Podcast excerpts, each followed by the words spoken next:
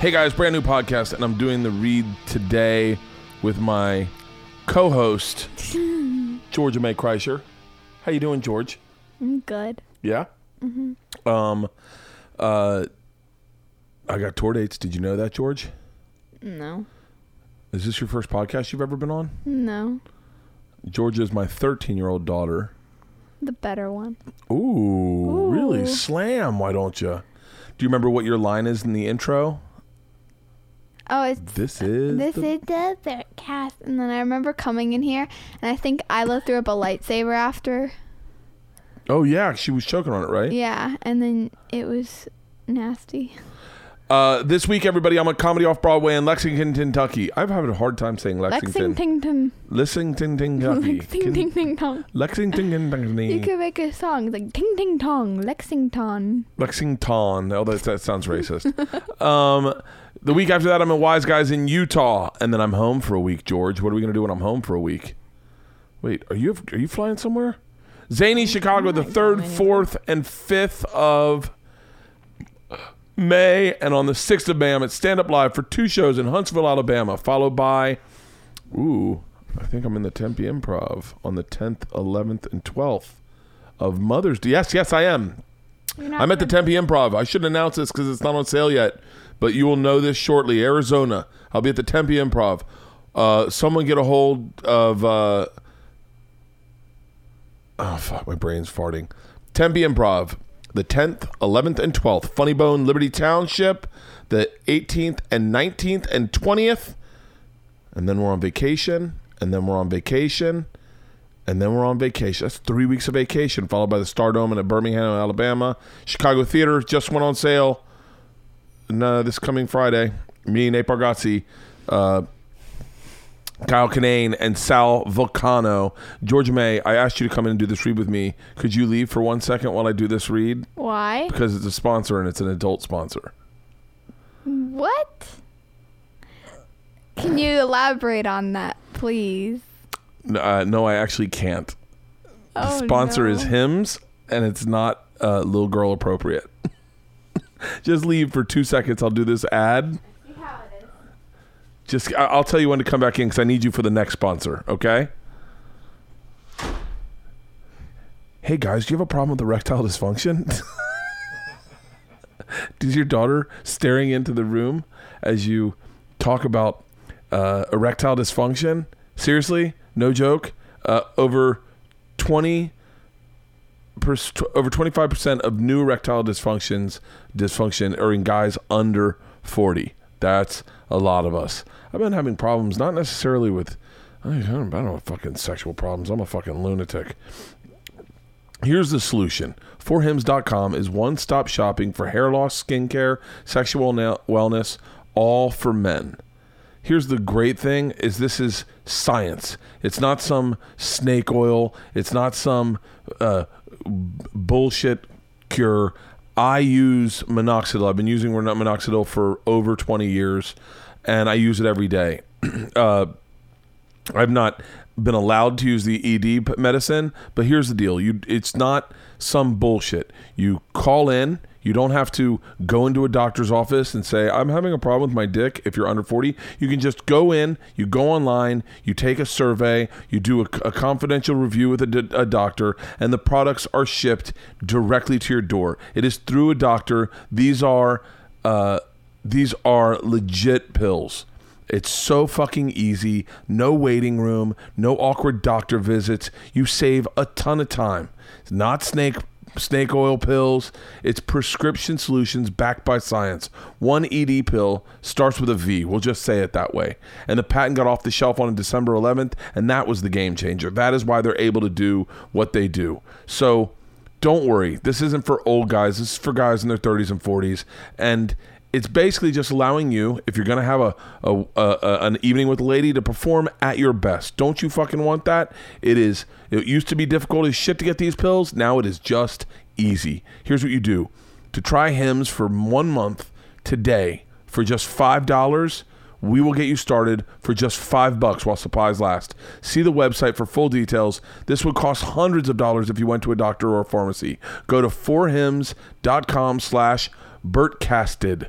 Bertcasted. Do you understand me? That is the past tense of being. That is if you were Bertcast, ta, Bertcasted. So go to Hims, F O R H I M S dot com slash Bertcasted. B E R T C A S T E D. Go to forhims.com slash Bertcasted to try what products they have in stock for one month for just $5 while supplies last. This would cost hundreds if you went to the doctor. Do it. All right, let's get my daughter back in here as we. Georgia! I just blew that out your ears, guys. I'm sorry. The reason I got Georgia in here is uh, Georgia, get back down here. That was awkward. Sorry, it's an adult thing that oh that uh that us us us us guys do. You mean the elders? The elders, yeah. No, it's not not for elders anymore, George. It's for under guys under forty. Um, do you like your mattress? Yes. Yeah. Mom said she'd rather switch beds with me, but I said no. She'd rather switch beds with you. Yeah, she says it's the most comfortable mattress in the house. What do you think about it? What is it? What I about? like it. do you like it compared to your old mattress? Mm-hmm. What about the pillow? I like the pillow because it doesn't move. So, it, I mean, like you go to bed and then you wake up and it's flat again, so you don't have to readjust it. Really? Yeah. Do you know who who who gave us your mattress? Mom. No. The, You? the good people at Leesa Mattresses. Driven by a mission to provide a better place to sleep for everybody, Leesa Mattresses donates one mattress to a shelter for every 10 they sell through their 1 to 10 program. That's over 23,000 mattress mattresses donated so far. And they plant one tree for every order received. Can you imagine that, Georgia? They give a mattress to someone in need. Someone in need is down on their luck, gets your mattress. How freaking great is that? Do I get to choose the tree? No, you don't. No, you don't get to choose the, the person down on their luck that gets the mattress. Available online or at Leesa Dream Galleries in Soho, North, North New York, and Virginia Beach. By the way, I'm going to go see the one in Virginia Beach when I'm doing Virginia Beach this year. Wait, hold. Can you plant a banana tree for me? American mattresses, Dad! American made mattresses ship compressed in a box to your door. Try the mattress in your own home for a hundred nights risk free. Should we send your mattress back and get a brand new one? No, if we send it back, we should get it a banana tree. Okay, someone's doing comedy bits, everybody. Right now, you can try yours before you buy it at over 80 West Elm stores nationwide. Leesa's patented universal adapted adaptive feel is des- designed for type all types of sleepers. What kind of sleeper are you, Georgia? What? What kind of sleeper are you? What? A side sleeper, back sleeper, stomach sleeper? A side sleep? Well, I mean, it depends. I uh. fall, I fell off the bed a couple of times last night. Really? Yes, because I was sleeping with Priscilla. And they feature three premium foam layers: two-inch Avena t- foam top layer for cooling and breathability. Do you feel the cooling and breathability? I don't breathe into my mattress. Two-inch memory foam in the middle layer for body contouring and pressure relief. And six-inch dense core support for durability and structure for sleepers of all sizes. What size are you, Georgia? I have Medium. no idea what You're a you small said. sleeper, and you do you feel your, your core is dense? What? I don't have Eleven abs. thousand five star reviews. These mattresses are the shit. Say it, Georgia. These mattresses are the shit. Say it, Georgia. No, mom wouldn't let me. Available in the UK, Canada, US, and in Germany. Leesa is continuing to expand its offerings to include the Leesa pillow, which my daughter Georgia has, which she loves because it stays where it is. Yeah. The blanket, sheets, foundation, and frame, all available online with free shipping. Go to leesa.com slash Bertcast for $125 off the Leesa mattress. That's a lot of money, George. Yes, it is. It's three whole numbers. Go to leesa.com slash bertcast for $125 off the Leesa mattress. That's the deepest discount they've ever offered. $125 off a Leesa mattress if you go to leesa.com slash bertcast. By the way, that's L-E-E-S-A dot com slash bertcast. That's leesa.com slash bertcast for $120 Wait, off. why did they $125 spell off. it wrong? They They didn't spell it wrong. It's the name of their company. No, they spelled it I think wrong. the person's name is Lisa. No, because you spell Lisa L I S A. Like my teacher. Hundred and twenty-five dollars off Wait, I have another question. your f- Leesa mattress. What's your other question, George? How much would it be without the 125 I don't know. Want me to go check? Yeah. Just do question, some George. calculation. Um, let's see. L E E S A That's not how you spell it. dot com. It is how you spell it. No, it's L I It's L E E A. S A. Why is it two Wow. E's? It's just extra work, and I is so much easier. Leesa just mattresses. Let's a get line and a dot. let's get a Leesa mattress. No, I already have one. Whoa. Whoa. So you would your a queen is normally around. I don't have a queen. What do you have? A full. Well, let's look at the queen because that's what I'd get. Wh- no. The queen is Wait, which one's bigger, a king or a queen? queen. The queen. Why? Queen, king, king, king. Shut up! You're driving me nuts. Wait, what if there's like It's uh, it's normally nine hundred ninety five dollars, which is a pretty good deal for a, this good, good of a mattress. But with your one hundred twenty five dollars off, you'd only pay eight hundred and sixty five dollars, seventy five something like that. All right, Lexington, dun, dun, dun, Lexington, Kentucky. All right, That Georgia. Do you have any more questions? Do you have any questions? Do you want to know who the guest is today? Dun. No. Uh, today's guest.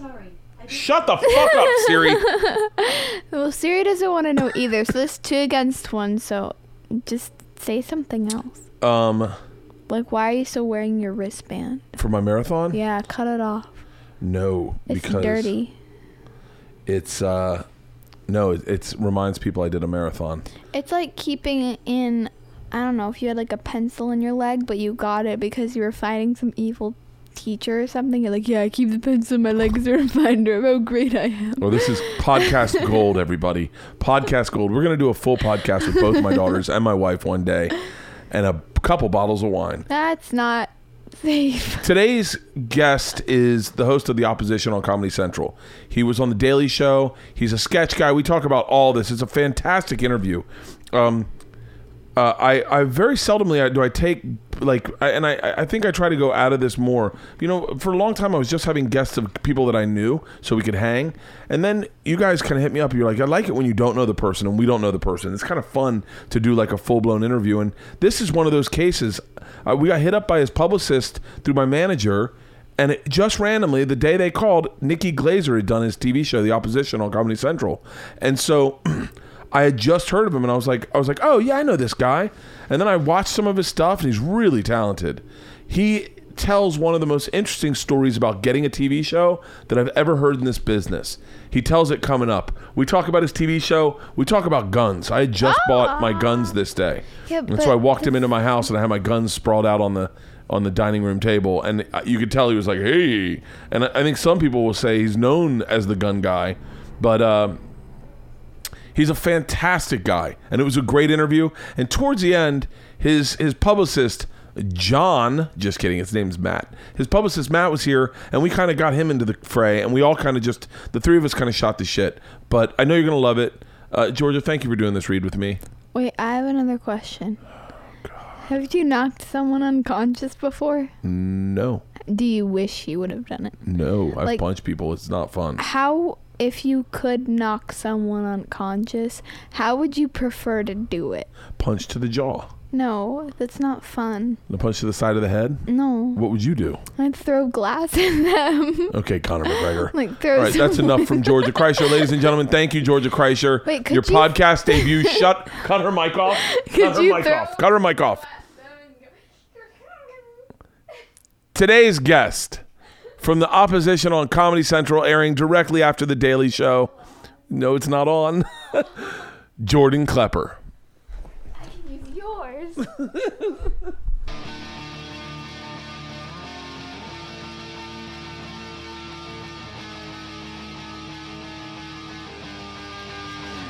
This is Overcast.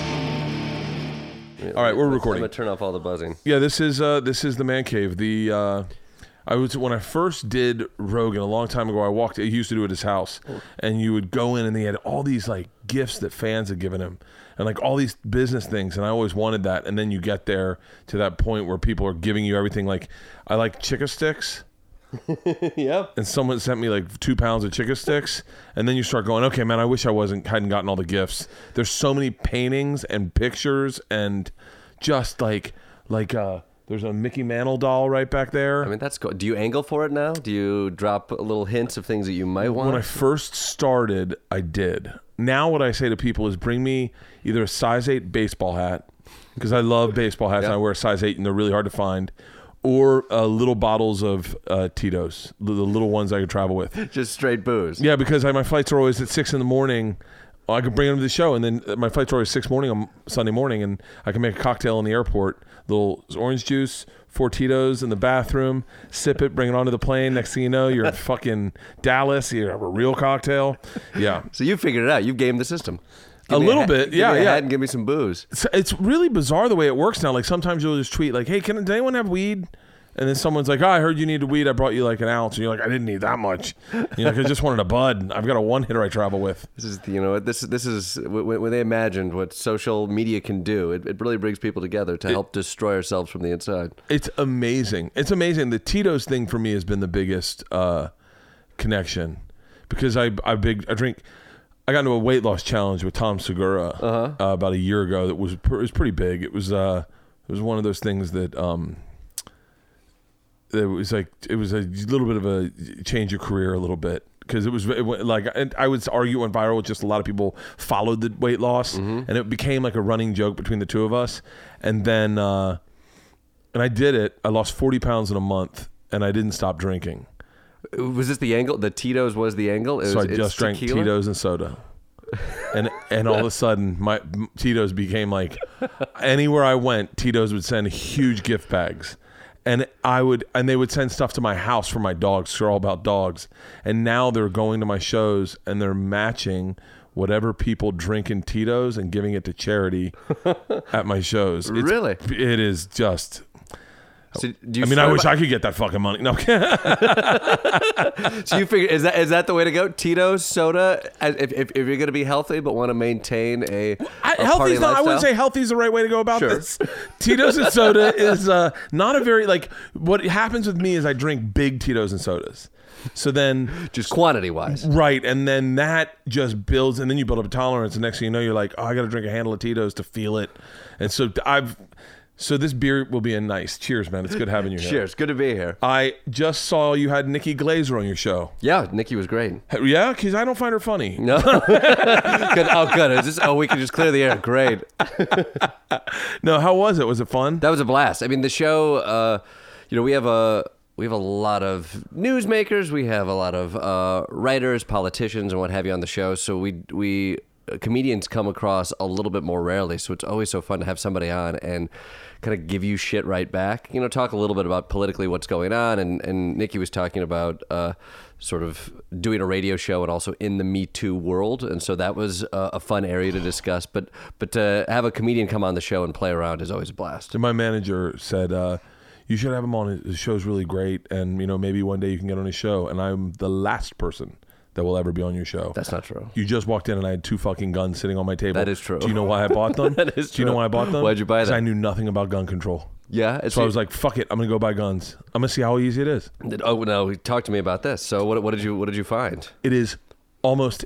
It's not impossible, but it is so frustrating. I would never buy a gun in LA. Because of the process too. the process is exhaustive meaning it just is it just is difficult so i'll tell you i've, ta- I've ta- talked about this habit before but so i was i was sitting here i just did my special um and i was like i really milked my family and all and everything and i was like i was like i feel like you shouldn't just try to retell the same joke in your next special. Like 'cause i see a lot of guys do that.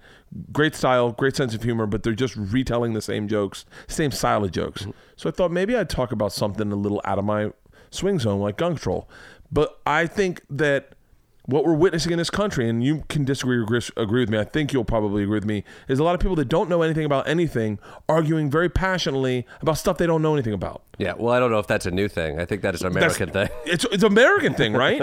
yeah. And I was one of those people. I'm sitting, that's, yeah. that's your birthright. You can argue as loud as you can without knowing anything about it. I, yeah, and I was like, fuck it. I, on a lark. I'm depressed. I just got done the special. We're just editing it. I have nothing to talk about on stage. I got dates coming up. I was like, oh, fuck it. I'm going to go buy a gun. And so I was like, I just yelped it. Mm-hmm. And they're all over the place, which blew me away. I did not think we'd be able to have guns in LA at all. Mm-hmm. On, on Burbank, Magnolia Boulevard. Drive down Magnolia. I'm on my way to a meeting. I was like, I got 30 minutes. I wonder if I can get a gun. Because that's how it's painted. That like you can get a gun in 30 minutes. Sure. And uh, and b- by the way, Well, you are, well, you're not you're not going online to get it. You're not going through a, a, a gun show. You're going through an actual dealer, right? oh, well, that's in LA. You have to go through a, a certified uh, certified dealer. So I I literally roll in. "C- Can I get a gun? What do you What do you want it for? I said respect. Not even joking. I said respect. And then they start laughing, and someone's like, "Oh shit, the machine!" They all recognize me, and which, by the way, my fan base is gun jo- gun Yeah. gun stores is like, oh yeah, that's, that's that's the sweet spot, It's like right Jenna there. Jameson at a strip club, like, and so, uh, but it, I, I bought, I bought them, and like an idiot, I thought I was walking out with them that day. I literally was like getting excited, going, "How much ammo should I get?"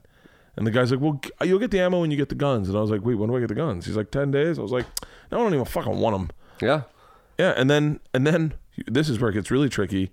You have to have a a, a DWP bill in your name Uh, what, what's a DWP? like a, a power a, Gotcha. a utilities bill Yeah. in your name in the house and nothing's in my name in this house mm-hmm. nothing all my cars registered to my business i have i have not technically i don't really live here so i had to have my wife draw up a lease saying i rent this house from her i rent a room in this house from her in order to get my fucking guns That to be fair, I went. To, I had to go update my license at the DMV literally last week and had to do the exact same thing. for real Yeah, because the bit all my stuff is in uh, business manager uh, Yes. name, and it was it was such a pain in the ass. They're like, they had to give me a temporary thing. My wife has to vouch for me. It's it's a whole big thing. Yeah, and the Me Too stuff. If if a woman ever says anything, I shut up. I just listen because that's the, what they fucking said. And then anyone who hears me listening goes, "What kind of fucking man are you? You're not gonna stand up for us?" And I go, "Oh God, you can't fucking win." Wait, how did we get to me too? You Uh, got there- let's what to happened? How did you how did you, know, get to me You too? You know more about guns than I do. Actually, I'm fast. I, I I've I've done a lot of stuff on guns, but Yes. I, I am by no means an expert. Like, uh, No, but you're you're an expert to anyone listening. It meaning like the people that listen to my thing, they have an opinion, Mm-hmm. but I think most of them were like, "Yeah, what is the deal with?" Because like, Honestly, I'm super. Uh, and, and hearing your story of how to buy a gun, I like. You know, I, I went through a little bit of that as well of trying to buy a gun. I did a gun special, tried to buy a gun in Georgia, found a lot of things that were really hard to get a gun, uh, as they should be. As I, In as Georgia it was hard to in, get a In? Georgia, was hard to get a gun. Uh, as an out of state person trying to get a gun there, because I, Okay. I had a New York license, and then a New York license because I, you have to abide by your home state laws. So that became its own thing. Like uh, Daily Show, I did a bunch of pieces where where I'd go talk to gun owners, go talk to people who were frustrated and wanted gun control measures, and so kind of got I got in the thick of it. And especially Yeah. on this show right now, I've been following and talking to a lot of people Oh, yeah, on both sides of the gun debate. It's talked to a lot of the students here at Parkland and went down to the march. Like it's it is a did you talk to that kid, issue. David Hogg? I didn't talk to David Hogg. We had two uh, two girls on our show uh, uh, from Parkland who who spoke out and came on a show and talked a little bit, and then I went down to uh, to talk to the rally and some of the students who were from Parkland and other students just from the Baltimore D.C. area who were going to be a part of it. So No, what do you? No, what's your opinion? And obviously, I'm I'm guessing it. I'm guessing it a tad bit. You're 40, uh, 39. 39. Your dad grew up in Michigan. Yep. You grew up in Michigan. From Michigan. I'm assuming, considering that your dad was roommates with Tim Allen, your dad's a regular fucking guy. Yeah, he's a brick salesman in Michigan. Okay. Were you allowed to have opinions growing up? I was. You know, my my my dad is a salt of the earth, um, hardworking, all about like a very, a very moral, hardworking guy, and so so is my mom. My mom's kind of a little bit more of a free spirit. Um, my dad's more down the line, but like very supportive parents who like encourage me to kind of go out, explore, do my own thing. But I grew up a pretty conservative kid too. So like Yeah. I was I was free to have any opinions, but I think I, my only opinion until I was 18 was like I need to get into college because that's the only way to get a job. Yeah. And so like my opinions were just my opinions were regurgitating the opinions of adults who had an idea as to how to navigate becoming not a, a, a, a loser, I suppose. And so I, I, I felt pretty. I was not stifled by my parents at all. Oh, I was Um, stifled you- entirely. yeah, Uh, my my dad called me asshole Uh, lovingly, Really? lovingly, like asshole.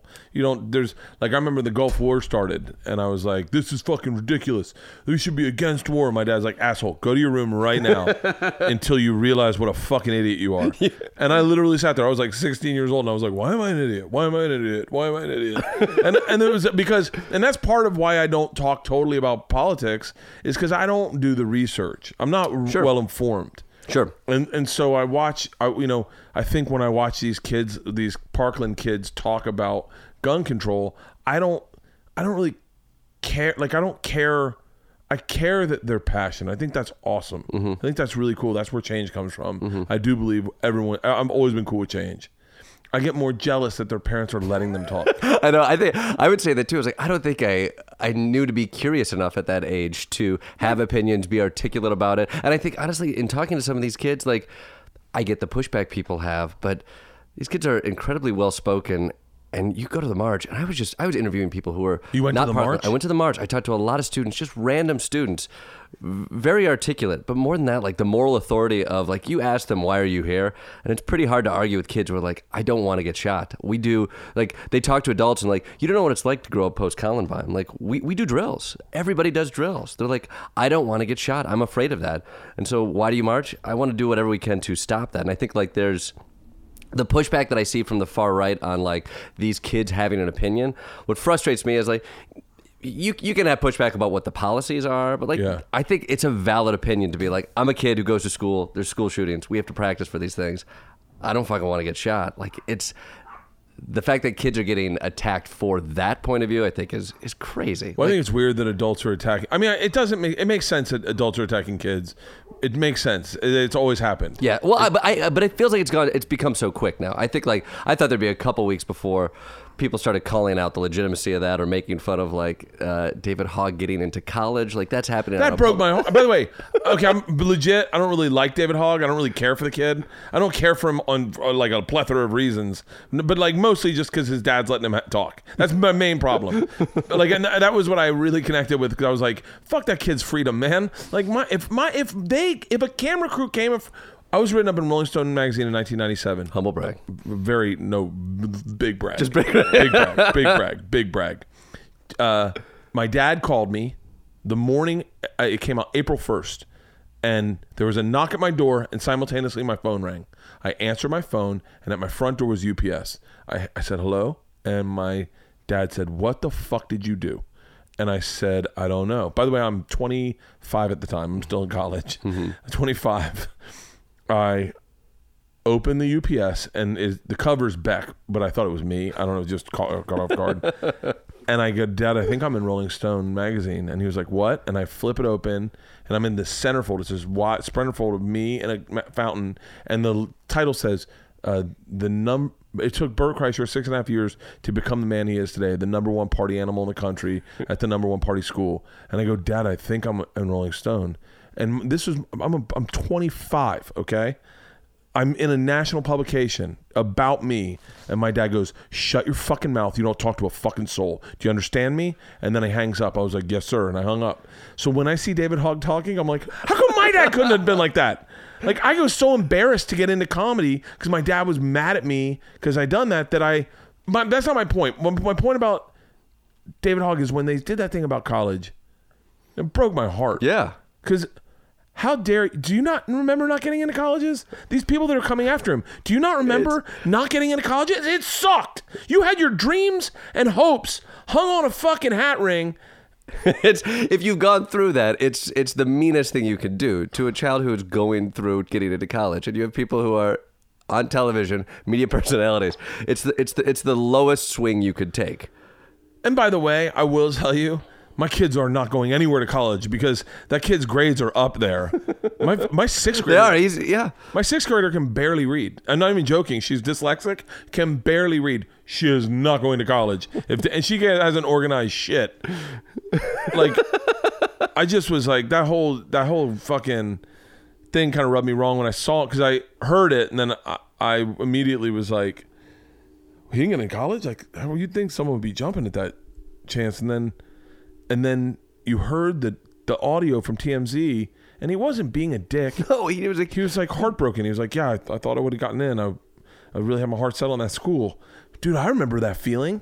Honestly, this is I, I would say this, not to go political on this, but I do think Please. like uh like a, a David Hogg is a great example of like the things he's asking for are not crazy. Like he he complained he quote unquote complains about not getting into college. No, he just said he's he he's bummed out because he didn't get into college. Yep. And you see it becomes politicized in a way where people are like, "This is unbel- he's whining, he's doing all these things." Yeah. I think it's the same thing he's asking for as far as gun control goes. I think are as basic. He's not. We have Supreme Court justices who are asking to repeal the Second Amendment. David Hogg's not doing that. He's asking, can we close loopholes? Like loopholes that again. It was really difficult for you to get a gun. Great, as it should be. cool and. I I'm think cool like those weird little loopholes, like we can close those things down. Ninety percent of America wants those things closed down. NRA members, most NRA members want those things closed down. Like that's all David Hogg's saying. Like he's he's he's saying basic shit on every level. Yeah. But he becomes this political pawn with the far right and with all these other folks that are like, let's just let's go at this kid. Why dare he speak? I'm like, uh, he's not saying anything crazy. He's just speaking. He's speaking with clarity from a 17 or 18 year old who's not trying to spin thing. He's he's just echoing how he feels. Uh, a New York, uh, L.A. Uh, banker, when I'm buying my gun, is buying an AR. I don't know. I don't know if it's an AR-15, Yeah. but it's a, an assault rifle, and he's next to me, and I'm looking at it, and I say to my gun dealer, "So what's my next gun to get?" And he goes, "Dude, you got to get yourself an assault rifle. They're going to be outlawed soon." That's and whole- my that's the- natural male instinct was, "I got to get me an assault rifle," like I, without even thinking. And then as he said that. I went like, like, what's an assault rifle? He goes, well, an AR-15, and I was like, whoa, whoa, whoa, that's ones we're not supposed to want. But then in my head, I'd already wanted it. So like, there is a weird primary fucking thing about guns. Have you ever shot guns? Oh, a, a bunch. Uh, uh, you know, assault weapons, and uh, I grew up. Uh, my grandfather taught me how to shoot a rifle, and for these gun specials, I've gone out and shot shot all of the guns. They're fun. They're they're fun. Oh, fun 100 as shit. hundred percent. They, they are fun. There's a rush that you get. Like, yeah, sh- go shoot guns. Have fun with guns. I think great. I, I get that. If you're a responsible person, get a background check. Go get a gun. So go to why a gun aren't there more people like you speaking up? Because like I'm like you. I think, but this I'm is the like truth. you. There, you. There are. Most people are. That's what's that's what's so infuriating to me. Like you have more guns than I have, but you should have those guns. You went through the process to get those guns. You're going to be responsible with guns. And here's the deal: you're now a gun owner. You don't want to get lo- uh, lumped in with other asshole gun owners who shoot other people with guns. You Yeah. want whatever you can do. Those people make you look bad. So what you want is like that asshole down there who's crazy down the block. Don't let him get. Let him go through the same process you went through. That's Yeah. the same thing I want as a non-gun owner. It's the same thing David Hogg wants. And I think there's there's just there's people in power who push the narrative that it's well people are taking away your guns. It's it's that moment at the gun store where they're like you better get this thing because these things are going to go away. They're not. But you know you know what sales have gone up for AR-15s. Every mass shooting they go up because the guy at the gun store, here's the NRA guy, here's everybody else is like they're coming for these guns. You're like oh shit I better get one of these collector's guns. items I know. now. I gotta get this thing. So they do real well. It, it all goes up. The, like it's it's just it's a game that to me it's so frustrating because the real conversation is remarkably simple. It, I think it really is. It really is. I think it's it's remarkably simple. Do you think it gets clouded and lost in in the the the kind of uh, energy of today is that we don't have any like Jack Kennedys anymore. We don't have any Robert Kennedys. We don't have any um, any Bill Clintons. We don't have any people that are rising through politics based on a passion, a passion of civic duty. It's it's more like, and I, and I, by the way, I, I'm joking. I make a joke about her in my special, and but I really do really do respect this chick and this this woman. I really do respect this woman, and I'm I've secret time. I'm definitely attracted to her too, but uh, but Chelsea Handler is now going around, and I think it's noble that she's devoting her time to uh, to her civic duty and like going in and trying to make things better. But I, I think it does suck for the for the young lady going through college at George Washington University who's in poli sci and is now like, so wait, I should get a talk show first and then I can get into politics. Like it's a weird thing with Trump. Like how the fuck did like I mean, th- there are there are inspiring stories. There there are groups. The the number of women who are running for office is skyrocketed, and I think like I do think there is uh, grassroots uh, inspiring stories that are happening with to counteract that story. I mean, Trump has just blown up this whole narrative in a certain way, where like fame is such a thing. Uh, fame is such a thing. It's- The, Rock is sincerely thinking about running for president. he will be president. I, Dude, I, I vote for him. I vote for him. that's it. That's it. Have you like- watched his workout videos? No, I can only. That's the thing. It's like he's so charming. I mean, he's charming. He's gonna be. He's he's conservative, right? He's gonna he's gonna be a Republican president in what twelve years? He's gonna be Republican I, president. I heard he's Republican. I heard he's like a moderate to right guy, which I think is just it's the sweet spot for him. You have not. Hold on. You've not watched his workout videos? Are you, are you talking about the Fast and the Furious movies? No, no, no, no, no. I assume. That's a way to call them workout videos. No, you've never watched his Instagram. no. Oh, I could. Oh, Jordan, you're missing out in being a man. Part of being a man is being uh, sexually attracted to another man, but in a straight way. Oh, I have that. Trust me, I've got that. I've got that Oh. all, all over the board. I just don't. I guess I've never seen the the the Rock. They're so good. They are s- like he's like uh, 6 a.m. sitting in the in the iron jungle. By the way, this is verbatim. I've watched so many of them I could quote them. Trying to put in some "Don't get trapped by the bot," like just meathead, meathead, but really inspirational. And you start going, "Fuck, I should work out. I should fucking work out." Maybe one of the greatest days of my life, no joke, is the day the Rock uh, retweeted me and commented on my video.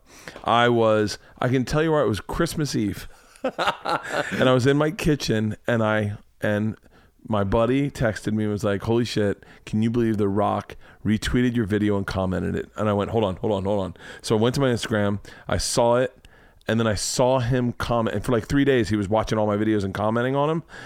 I was shaking, and my daughter Georgia walked into the kitchen and goes, "What's the matter?" And I went, "Don't ever forget this moment."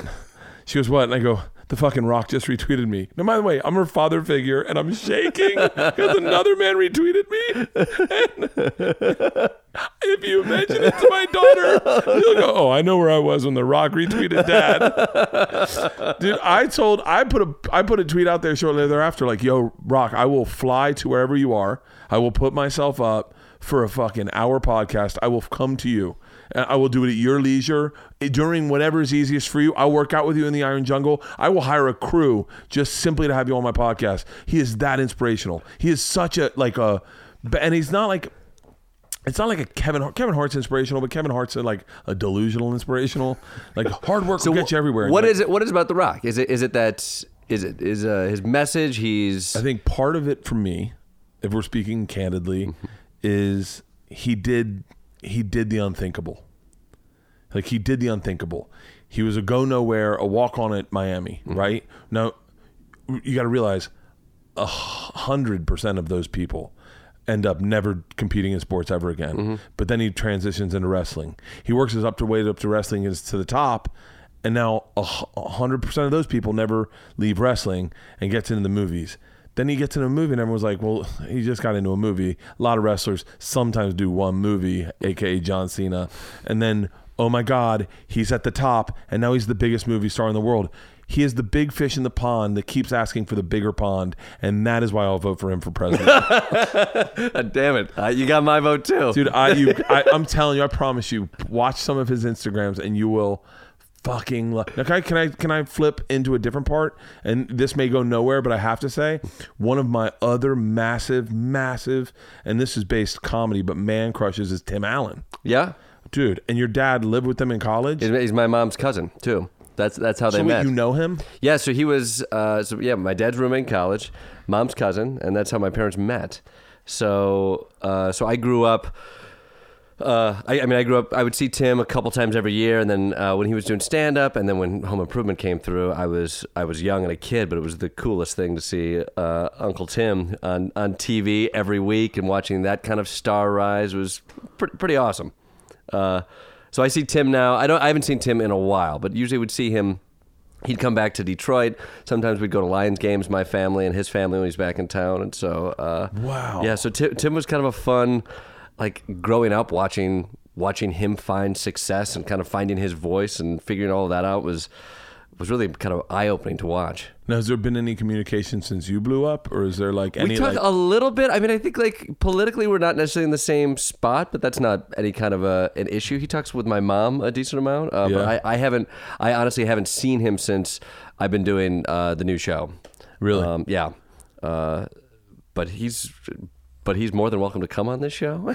yeah, uh, he's great. I mean, Tim Tim is is great and has been kind to me and to my fam and all of that kind of stuff. And so uh, he's yeah, he's, it's it's kind of fun to have this guy who's now become a little bit of a an icon of also conservative comedy. Um, yeah. kind of I in that wish. I wish. I mean, I, I'm. By the way, I'm a huge Tim Allen fan. Yeah. Like I, I think I. I he's think- really unique to look at too. Is I feel like.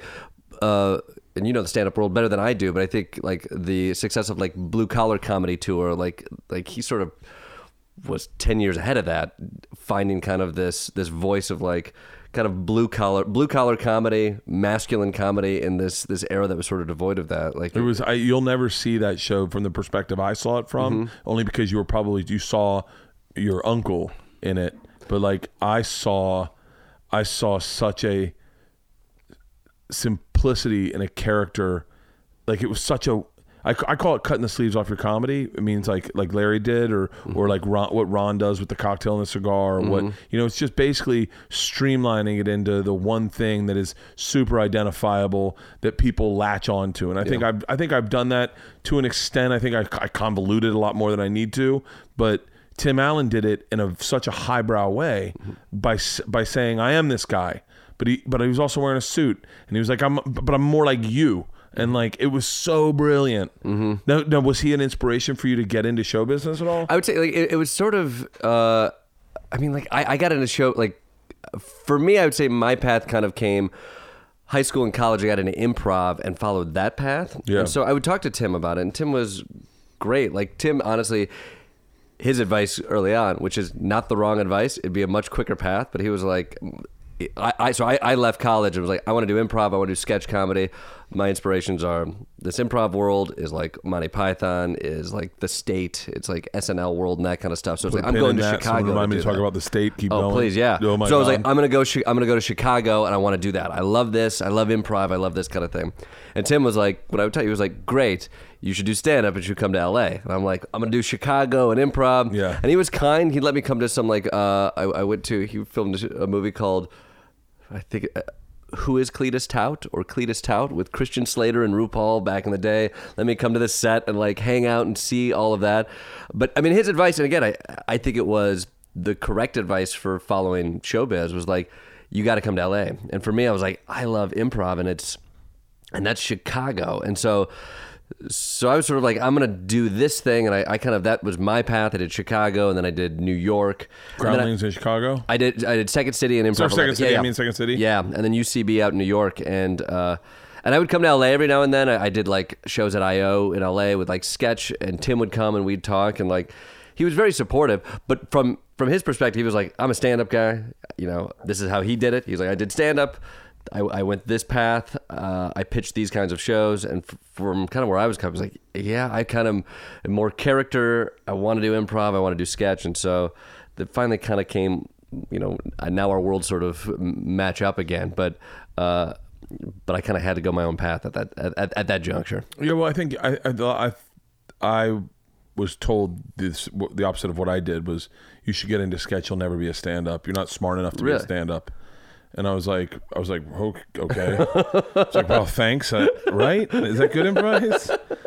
But I and I and I now, in looking back, I probably would have been a better sketch guy, better improv guy than stand up. I, I enjoy improv more. I enjoy improving. I enjoy I, this the the working of a set gets a little exhaustive. Uh, like it's really fun right now. The part I'm in where you're just going up and writing. Yeah. And but once you are like, oh, you got a deal. Yeah, you got to you know time to you shoot the special in four months. You start really kind of. I don't enjoy that process. Yeah. Uh, I enjoy the I enjoy it enough to do it for a living. But uh, if if they could just do no, no specials and no specials, and you could just keep doing stand up and just always writing and never worrying about repeating and just going around and having fun. I'd love to do that. It's fun. Stand up's fun, but Yeah. But what uh, what was the difference between the Groundlings and the and and or not Groundlings, UCB Second City? and Second City? I mean, the the Chicago New York world is pretty fascinating. I think like uh, I would say they're all. Second City is a place that is sketch comedy first. Improv is a tool to get to sketch. Oh, You're using improv as a process. It's a process. You try it. You do it a couple different times. You boil down sketch. Improv Olympic in Chicago is like artsy improv, which is like improv is the end goal. It's beautiful. Be yourself. Oh, Explore. that. It's about that that. Exploration. that. And I think like then you come to uh, UCB. UCB is more from the IO standpoint, which is like improv is the end product. We also do sketch, but improv is sort of the thing that we teach. But we're going to codify process more than uh, Chicago. And so, like, if you look at I hate to be an idiot. What's codified? well, I would say like uh, so the the big thing that's attached to like the UCB process is this thing called the game, and I think like it- tell me this this this is a, this is a wormhole of like improv nerdism, but No, you have I like you have the the UCB four, which is Amy Poehler, Besser, Walsh, and Ian Roberts, come from Second City and uh, IO Chicago, and Del Close is this guru in Chicago Yep. who is like imp- improv guru, druggy guy, find yourself, be this, explore. Improv as an expression of who you are, this kind of stuff. The Harold is the thing they create. The UCB4 kind of comes to New York, and then their idea is like, let's bring this because it doesn't exist in New York in this form here. But let's add a little bit to like it's it's almost too loosey goosey to be like just say yes to it and keep building off of things. And they came at it with a little bit more of a mathematical mind and more of a sketch mind, which is they call it the game, which in its most basic is like we can do improv and we should keep searching, but let's teach it to a point so we know what we're searching for. And so like if we're doing a scene, we're gonna do a scene and we're gonna yes and in Chicago, you would just do that and you would you would just continue to discover. At UCB, we would yes and until we found an unusual thing. Then we'd both know that we found this unusual thing. And then we would repeat that and heighten three times to find the humor in that unusual thing. So it's like it's it's added a code to it and or like more of a structure to like this is how you improvise, which essentially is using improv to do improvised sketches. And so it's it's nerdy, but it is like as part of the process, UCB was like, we're gonna do traditional improv, but we're going to come up with a way in which you can stumble on things that are like, now I know if I do this three more times, it's gonna find more comedy. Now I know that we're working to find this one thing, so let's add more structure to it. Where Chicago, like if people are making fun of Chicago improv, they're making fun of it because it's it's it's hippy dippy and it's like I'm gonna be you, I'm gonna be me, and we're gonna talk for 30 minutes and nothing's gonna happen. Like that's and it, and if people are making fun of New York UCB comedy or at the time UCB comedy, they're going to talk about it being like, we're going to make this whole thing up, but stay structured, do this. Remember, you did it wrong. And so I think like Can you give me an example of you? The UCB one fascinates me. it's and honestly, as, as somebody who like be drawn to. yeah, and like as somebody who like gestated in Chicago and I taught in Chicago, did so much improv in Chicago, like coming to New York, it was really exciting to like see somebody kind of take it to that next level. Like you can put up walls and be like, "That's not what improv is," but really fun to be like, "Yeah, but that's that's a next step of how we can kind of have a shared language." Uh, like like an example, if, if we were doing an improv scene about what keys, you know, or like uh, we're, we're we're two guys in the man cave, and I'm gonna get on up and we're just hanging and chat, chatting in your man cave. In Chicago, we would just improvise and bounce off of each other and look for stuff. UCB, you'd push somebody to be like, we're in our man cave, and let's until one weird thing happens. It's good. So if I get up and I'm like, I, I walk out over here, it's like, uh, oh, you want another round? Like, yeah, I want another round. Cool. I walk over here. Instead of pouring a beer, I break into tears uh, and start talking about uh, how uh, I miss the sounds of um, beer lapping on my ex-wife. And you're like, what? Oh, forget about it. Ah, beer to the dudes. In UCB, they'd be like, that was an unusual thing. Let's w- focus on that. Let's focus on that. Everything else, fuck everything else. We're no not longer. It doesn't matter. Okay, so like, so like, only thing, not only thing, but one of the. I remember UCB had a TV show, and one of the Yeah. one of the things I that made me laugh out loud was I put pennies in my ass. It's ass pennies. Great sketch. Ass That- that- pennies. Oh yeah. So they're on the golf course. Great. Yeah. yeah. So theoretically, they would have they would have been doing an improv, and the guy goes, "Oh, did I tell you uh, about?" So that's why I put ass pennies in my mouth. It's two. Or- so that scene starts with two golfers, right? Yeah. And they're talking about thing, and then he's got one weird peccadillo that he's he's, he's got this weird theory. Yeah. And so everything else drops away, and it becomes like we continue to heighten that one thing. Uh, that's great. it's great. And so I mean, honestly, so how that's how that scene would supposedly go is like. Stop working so hard. Let's build. I'm gonna keep getting up, and I'm gonna come back down. I'm gonna drop that thing. We're gonna keep talking. And I'm being like, oh, I ran out of peanuts. I'm gonna go get some peanuts. I go on over to get peanuts, and I immediately start weeping again because I'm thinking about how my a girlfriend I had in high school like had a peanut allergy and she died. And then I come on back here. It's like this whole game is gonna be me freaking out about ex girlfriends in a man cave based around the drinks and the snacks that we have. And so like UCB would push people to be like, go towards that thing. If you find it, get it and then and then forget about exploring it's about uh, building off of the thing that's already there and that's a little bit more structured than like what a sh- traditional chicago one would be which would be like it's going to be this we should look to continue to build off of that and honestly there's a lot of great chicago scenes that would look exactly like that anyway but but ucb is like let's teach towards a right and a wrong That's interesting. That's, it's a little bit t- in the vein of stand up. Yeah. Is you yeah you, you you do crowd work and you mess with or you talk to someone until something bizarre comes up and then once that bizarre thing comes up that be that is the thing you bounce off of Mm-hmm. and you keep going back to. keep finding it. Yeah, I, I mean, I, I, I loved it as a way to like it, it. like expanded the language of what improv is, and also, it's it's it's fun to be able to articulate what you're actually looking for, as opposed to continually just searching. Uh, and your brain too. I would say a thing that I love. I got into stand up way late. Um, but it's a totally different shit. There's so much editing. Improv is so much brainstorm, and stand up stand up is so much editing.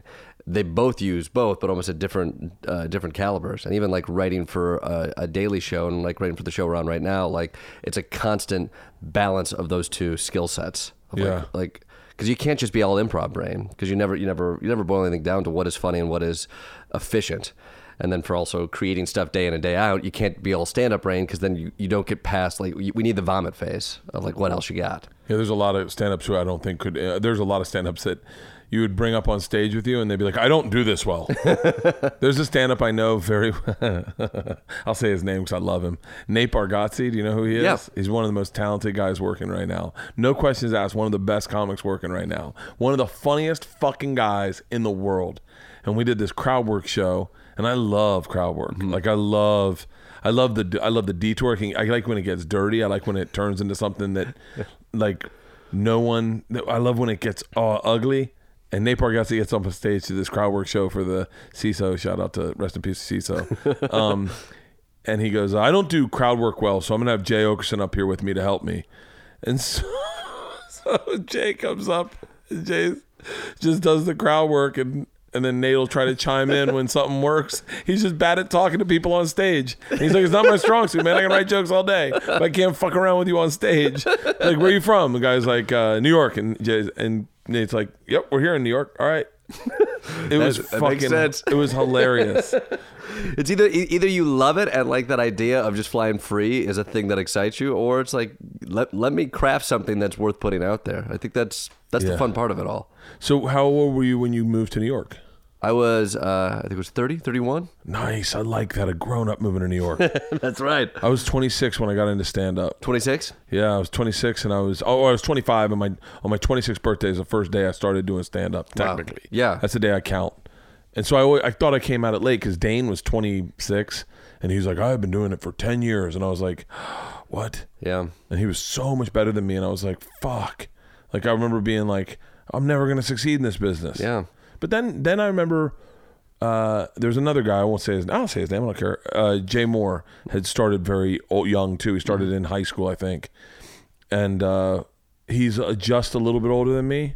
And he was more famous, much more famous than me. And he was, uh, I was touring with him, and we were in Tampa. And I remember thinking, I remember thinking in this moment, oh, he never got to live a life. Like I lived a life, and we were to, we were with these people, and these people were like, hey, you guys should come back to our place. And Jay's like, definitely, definitely. I was like, uh, no, you don't want to go back to their place. And he was like, why not? I was like, because first of all, they're all doing coke. I know you don't do coke. He was like, what?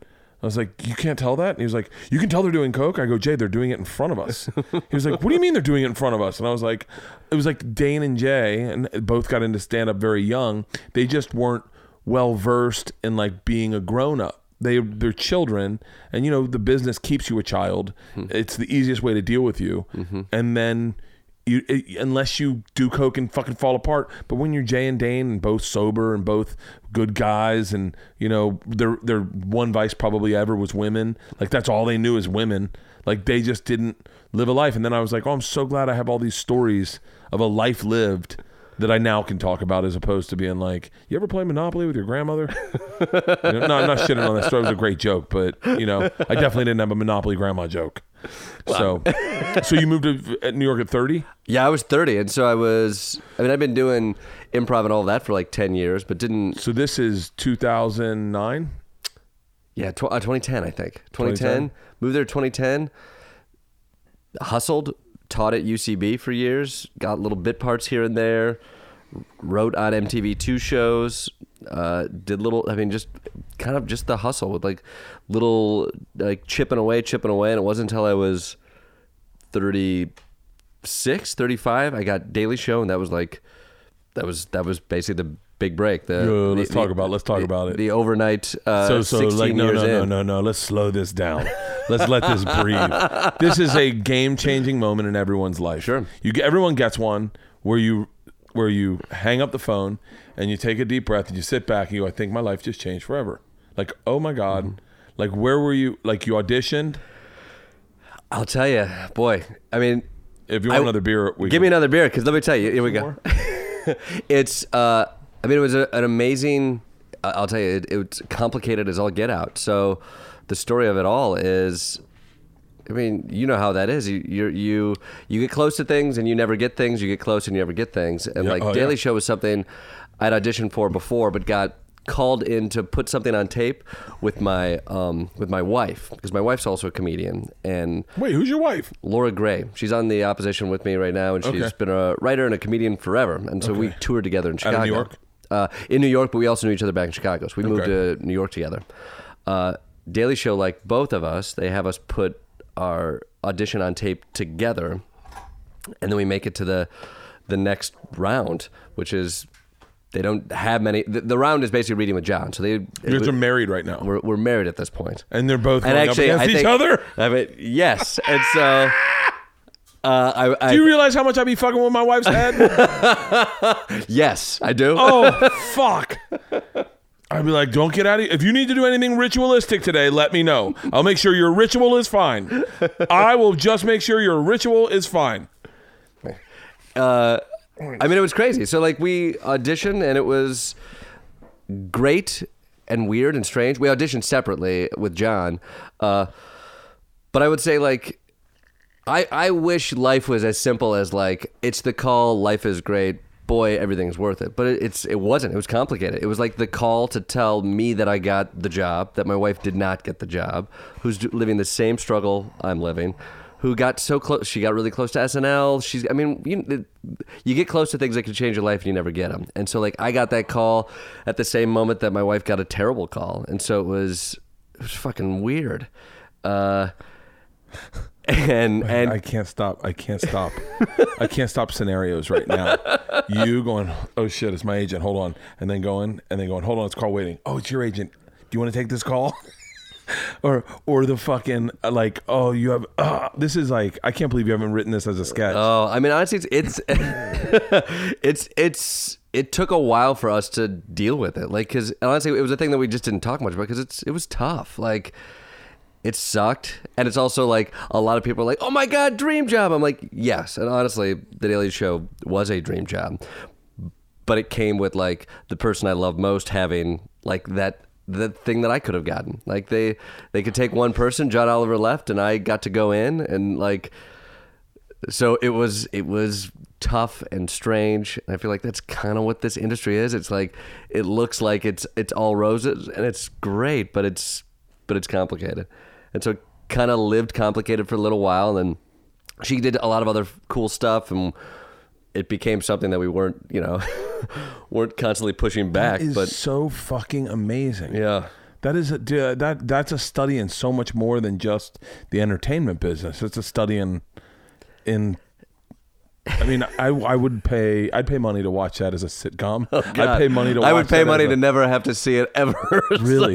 who was the guy? Who was who? Austin? Who was the guy that we had on from either SNL or from uh, the Daily Show recently? And it wasn't Rory. It was someone from the Daily Show. I had someone from the Daily Show on, and he told me, he. I said, he auditioned twice. It might have been, it might have been um, or Roy Wood Yeah. he auditioned twice and he said the first time he heard someone audition good like he did i forget who it was they said they were they heard their audition Yeah. and then and then accidentally heard someone do the audition right and was like oh fuck Yeah. that's how i have to do it and then they came back and auditioned the same way the other guy did and got the fucking part. God, I wish I knew who that was. Is that Roy? That might be Roy. It might be Roy. Um, I can't remember. I I feel like I know.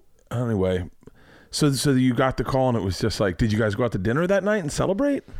No, I mean it's no. It was it was an emotional, weird day. Like I, I, uh, because I, I had to go to work three days later. It was like a Thursday or Friday, and I had to be at work at Monday. It was very weird. Did any part of you, and you don't have to be honest, just blink if you're. Did any part of you resent her not celebrating you, or were you so happy internally that you were? Because I'm such a fucking bull in a china shop. Oh sure. I mean, I yeah, I I I am not above being an asshole about that. Yeah. I think like I I think we would both say like.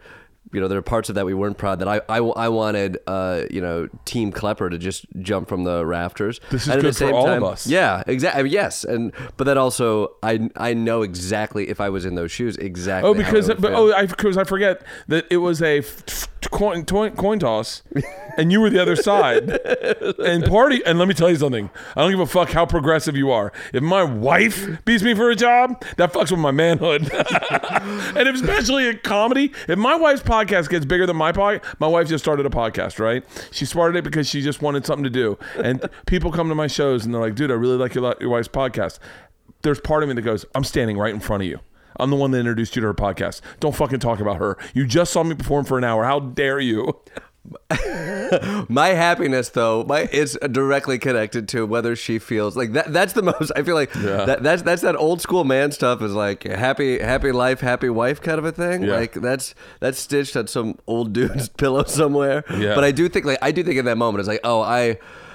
God, I mean, I if if she could have gotten that, I did. I mean, I don't know. I, I would have, I would have, yeah, I would have been a shithead if I didn't get it and she got it, and it, it can't not fuck with how you how you see things because it is because it's it's it is it is that luck. You're like fuck, I got this thing. I feel great about it, and then you can't help but feel like yeah, I got it. it that was the right thing. I'm sure I was the right person for it. And I've been on the flip side where it's like fuck. I it, it was just that random. My life could be totally different there. So it it took time for us. We had to we had to ease into it. Um, but she then became the biggest supporter and biggest fan of all of that, and Yeah. now we work together on the show, which is awesome. So like, Is it fun working with your wife? it's it is super fun. I mean, it's the show's so encompassing. Like, it's all I'm thinking about And now.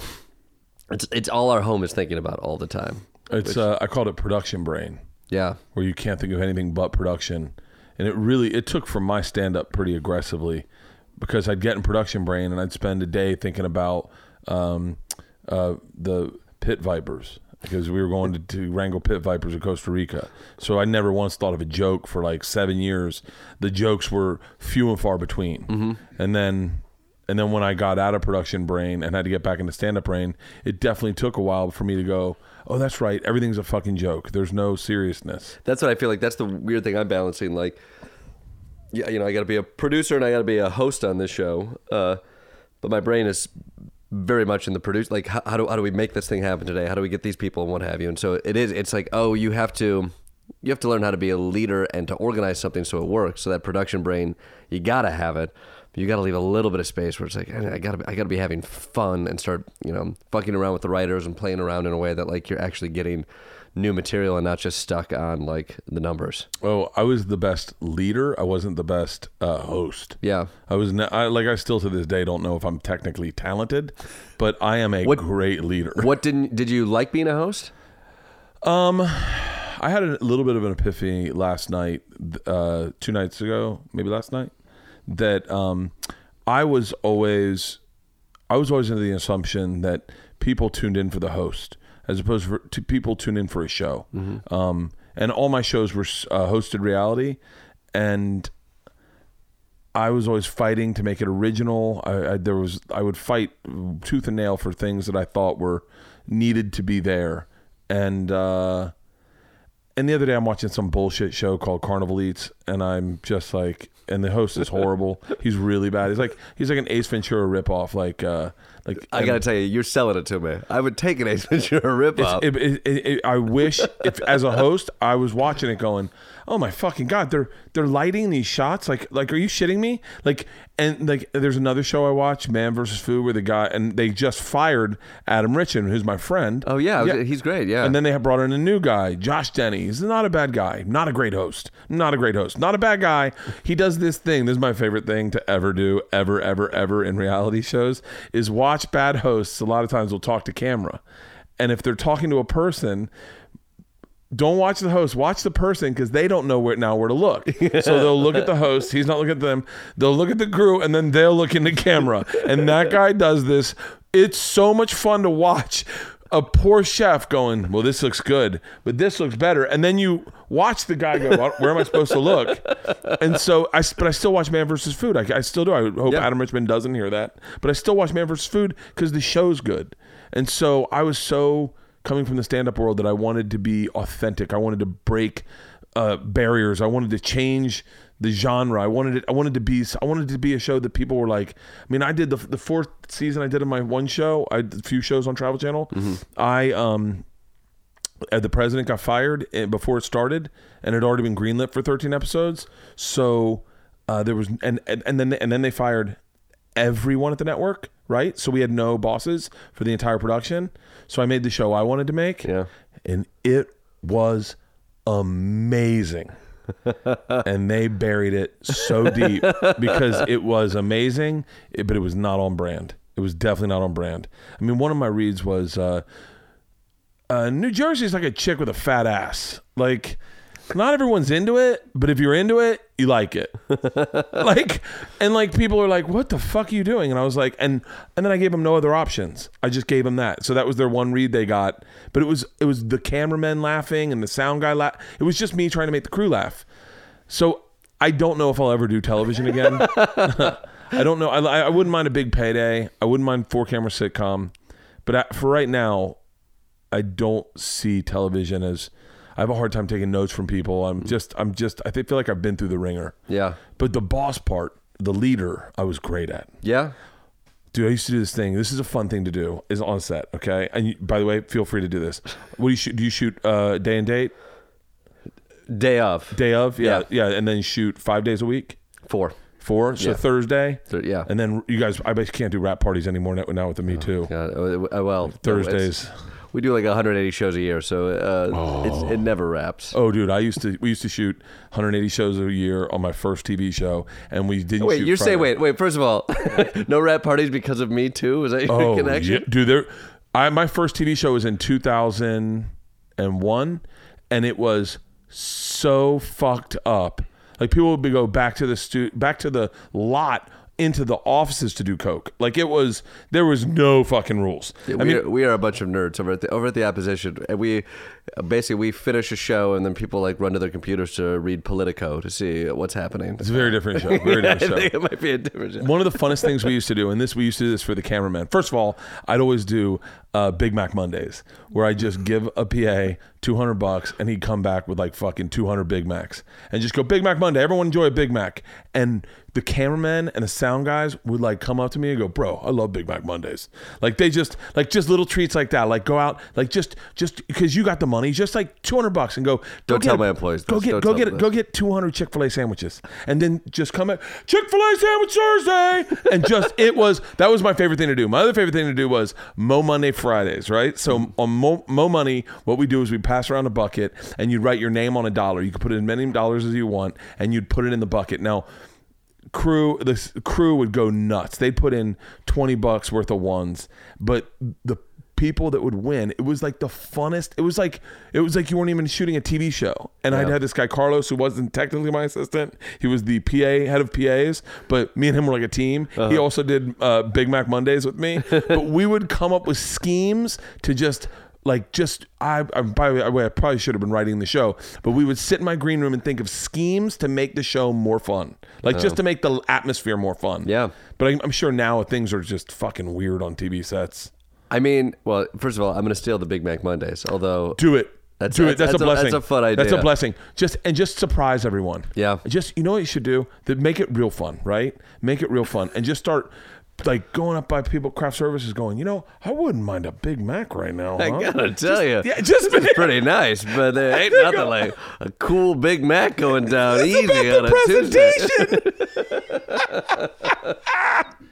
those, I, I, that's what I miss about being on a TV show. Is Yeah. the, those things.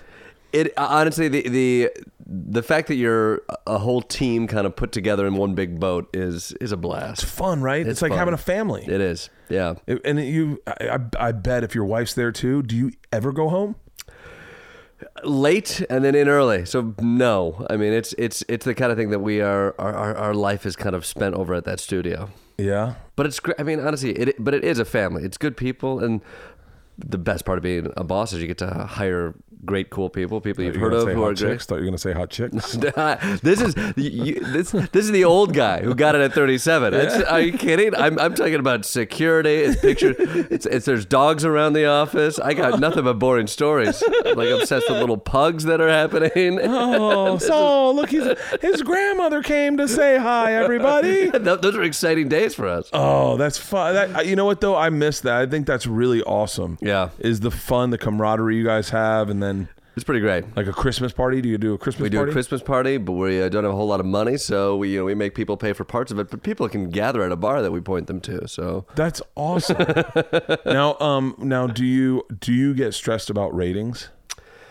I do. I mean, I get that's the one thing I hated. Now, now tell me your experience. I could never get ratings for a show. As a host of any show I've ever been on, I never once.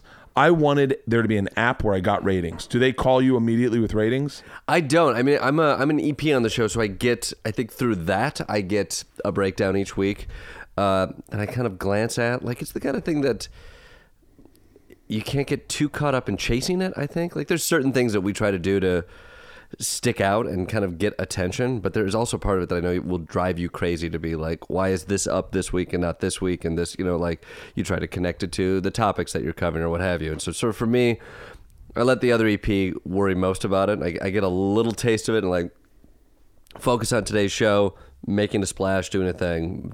Don't get caught up in that. Best guest you've had. We had uh, Vicente Fox, who was a president of Mexico, who came on, and Is she hot? Uh, it's a he, and he is incredibly attractive.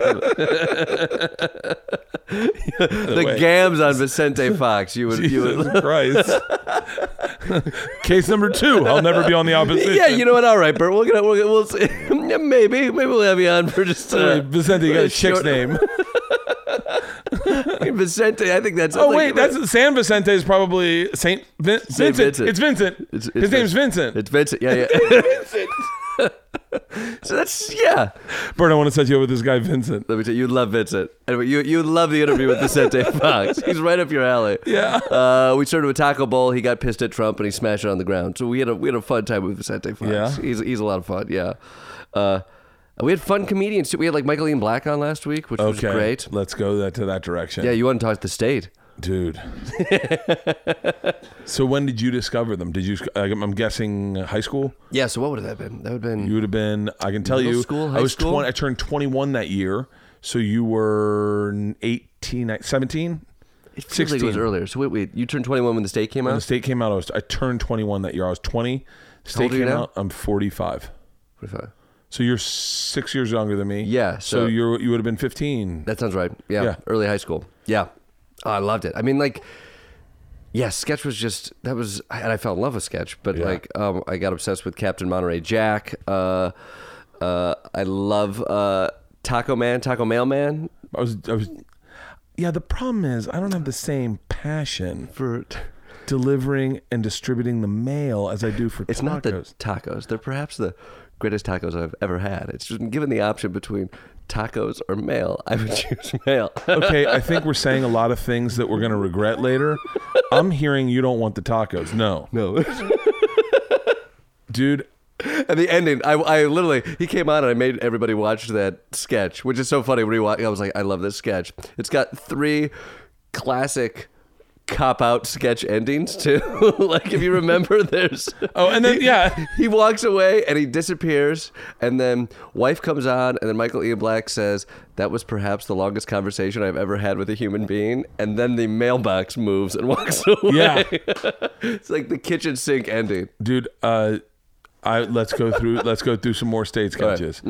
One of my favorite sketches. Now this will also explain explain my my my sense of comedy was I'm to put my balls in Oh it. God, yes. Dude, with Ken Marino. Now, my, I always question because he's literally holding balls. Yeah. I felt like that was a censor saying that you can't make a ball joke talking about balls, so you have to walk around holding balls. can I tell you I never even noticed that he was holding balls? That always threw me off because I was like, I was like, he, he's got balls in there, so he's he's drawing our attention to these balls, but we all know what he's talking about. we would at parties go, Does anyone have anything to drink? I've got a Shasta. I'm gonna put dip my balls in it. Dude, it was it was when when my, the dip my balls in it guy came to the to the last supper. Do you remember that? Wait, I don't know if I remember that one. No. Okay. I mean, but I but I, I already have written the sketch in my head. I'm sure. Uh, Jesus is sitting. Uh, Jesus is played by Thomas Lennon. Jesus is sitting at the table. He is uh, about to give his Last Supper speech, and he's like, "Guys, I'm trying to give a speech. Can, can I? What's everyone talking about?" And they're like, "What? What was his name? His name wasn't Kenny. What was his name?" because Doug was the other Doug. sketch. What, what, No, but no, it wasn't no, Doug. It wasn't It Doug. wasn't I'm out of here. It was I'm Doug. out of here. oh, wait, you mean Uncle Bob? yeah, the Bob Dylan joke. By the way, we're just doing inside jokes to ourselves right now. No, people are like, "What is this?" I I guess I'll watch the state. We find out who I'm going to dip my balls in. It was Ken Marino. Um, uh, God, they go, Vinny's coming tonight, and then they're like Vinny, and then you see Jesus drop his head, and they go, "What? You don't like Vinny?" He goes, "No, I love everyone. That's my thing, man. I'm Jesus. I just think it's hacky." He says he's going to dip his balls and everything, dude. I. The first experience I got, this will, as a fan of the state, this will blow your mind. I'm 22 years old. I'm backpacking in Europe. I just been to Russia. I'm backpacking in Europe, and I go to Greece, and I we're at a place called the Pink Palace. It's a it's the ultimate place. Anyone that listens to this podcast knows I've said that's the place you need to go if you're going to spend a summer anywhere. Go to the Pink Palace, get a job, and live the best life of your summer. Um, I am going to eat lunch upstairs, and I see Ken Lo Truglio, or not Joe. Ken- Joe Lo Truglio, Yep. and I went, "Oh my god, that's the guy from the state." Easily one of the most recognizable faces. I then walk around and proceed to see everyone from the state at this one resort we're at. And by the way, this is my favorite show. Uh, it's I'm, I'm 22. This is right when they had moved over to CBS. Right. And so they were taking time off. They were writing a book, and they were all going to party in Greece together. And I got to hang out with them. I ponied up to him. Michael Ian Black was not there, um, but Thomas Lennon's there. Carrie, what's her name, was there. And I'm with them. I'm hanging out with them. I'm drinking with them. I'm in the middle of them. Like, and I befriend David Wain, and I say to him, I said to him, you know, I think I want to be a comedian. I'd been doing stand up. I've been I've been doing stand up at all. I'd never done it, but I'd been being funny around people in Europe. And David Wain says, "Let me give you my phone number." And he says, "When he said when you get done college, if you move to New York, if you move to New York, you can call me. Call me, and I'll get you into a couple shows, and you let you some watch some comedy. You don't have to pay, and you know if you're still interested or whatever." I moved to New York. I called David Wain. I still know David Wain's number by heart. I still know David May to the point where I, when I met Michael Ian Black, I said, I told him this story. And I said, This is how true this story. David Wain's number is 212. And I told him, and he went, You knew David Wain. And I, it was a very recognizable phone number. and so uh, I get to New York. I go. My first show I do is at Stella. I think that it's Stella. And I see Janeane Garofalo. I see uh, Todd Barry. I see the three guys doing Stella, it was like amazing. And that was my first entry into stand up was through the guys at the State, and it was my favorite show ever. It couldn't have been better in life. Like Yeah. I always say, I'm the luckiest guy in the world, and that's my luck. Is that Well, that's what you want, right? You want those people who, like, in that moment, are like, "Yeah, I'll help you out." This is it's it's it's a it's a tough racket trying to do comedy here, but if like somebody can reach out a hand like that and help you out, that's And uh, by the way, I've been a guy who's extended hands and not extended hands. Like, and I know how, like, I'm a little bit blown away by Tim Allen that he would go out and say, "Let me, you know, let me help you out," because I've got cousins in the business, and I- Sure. sometimes I'm like, "Yeah, I'm working though. I, am so sorry. I'm, I'm just super busy," but like that's a fucking impressive. That and then uh, I did a show with Michael Ian Black, and I was I couldn't I couldn't have loved that guy more. Super funny dude.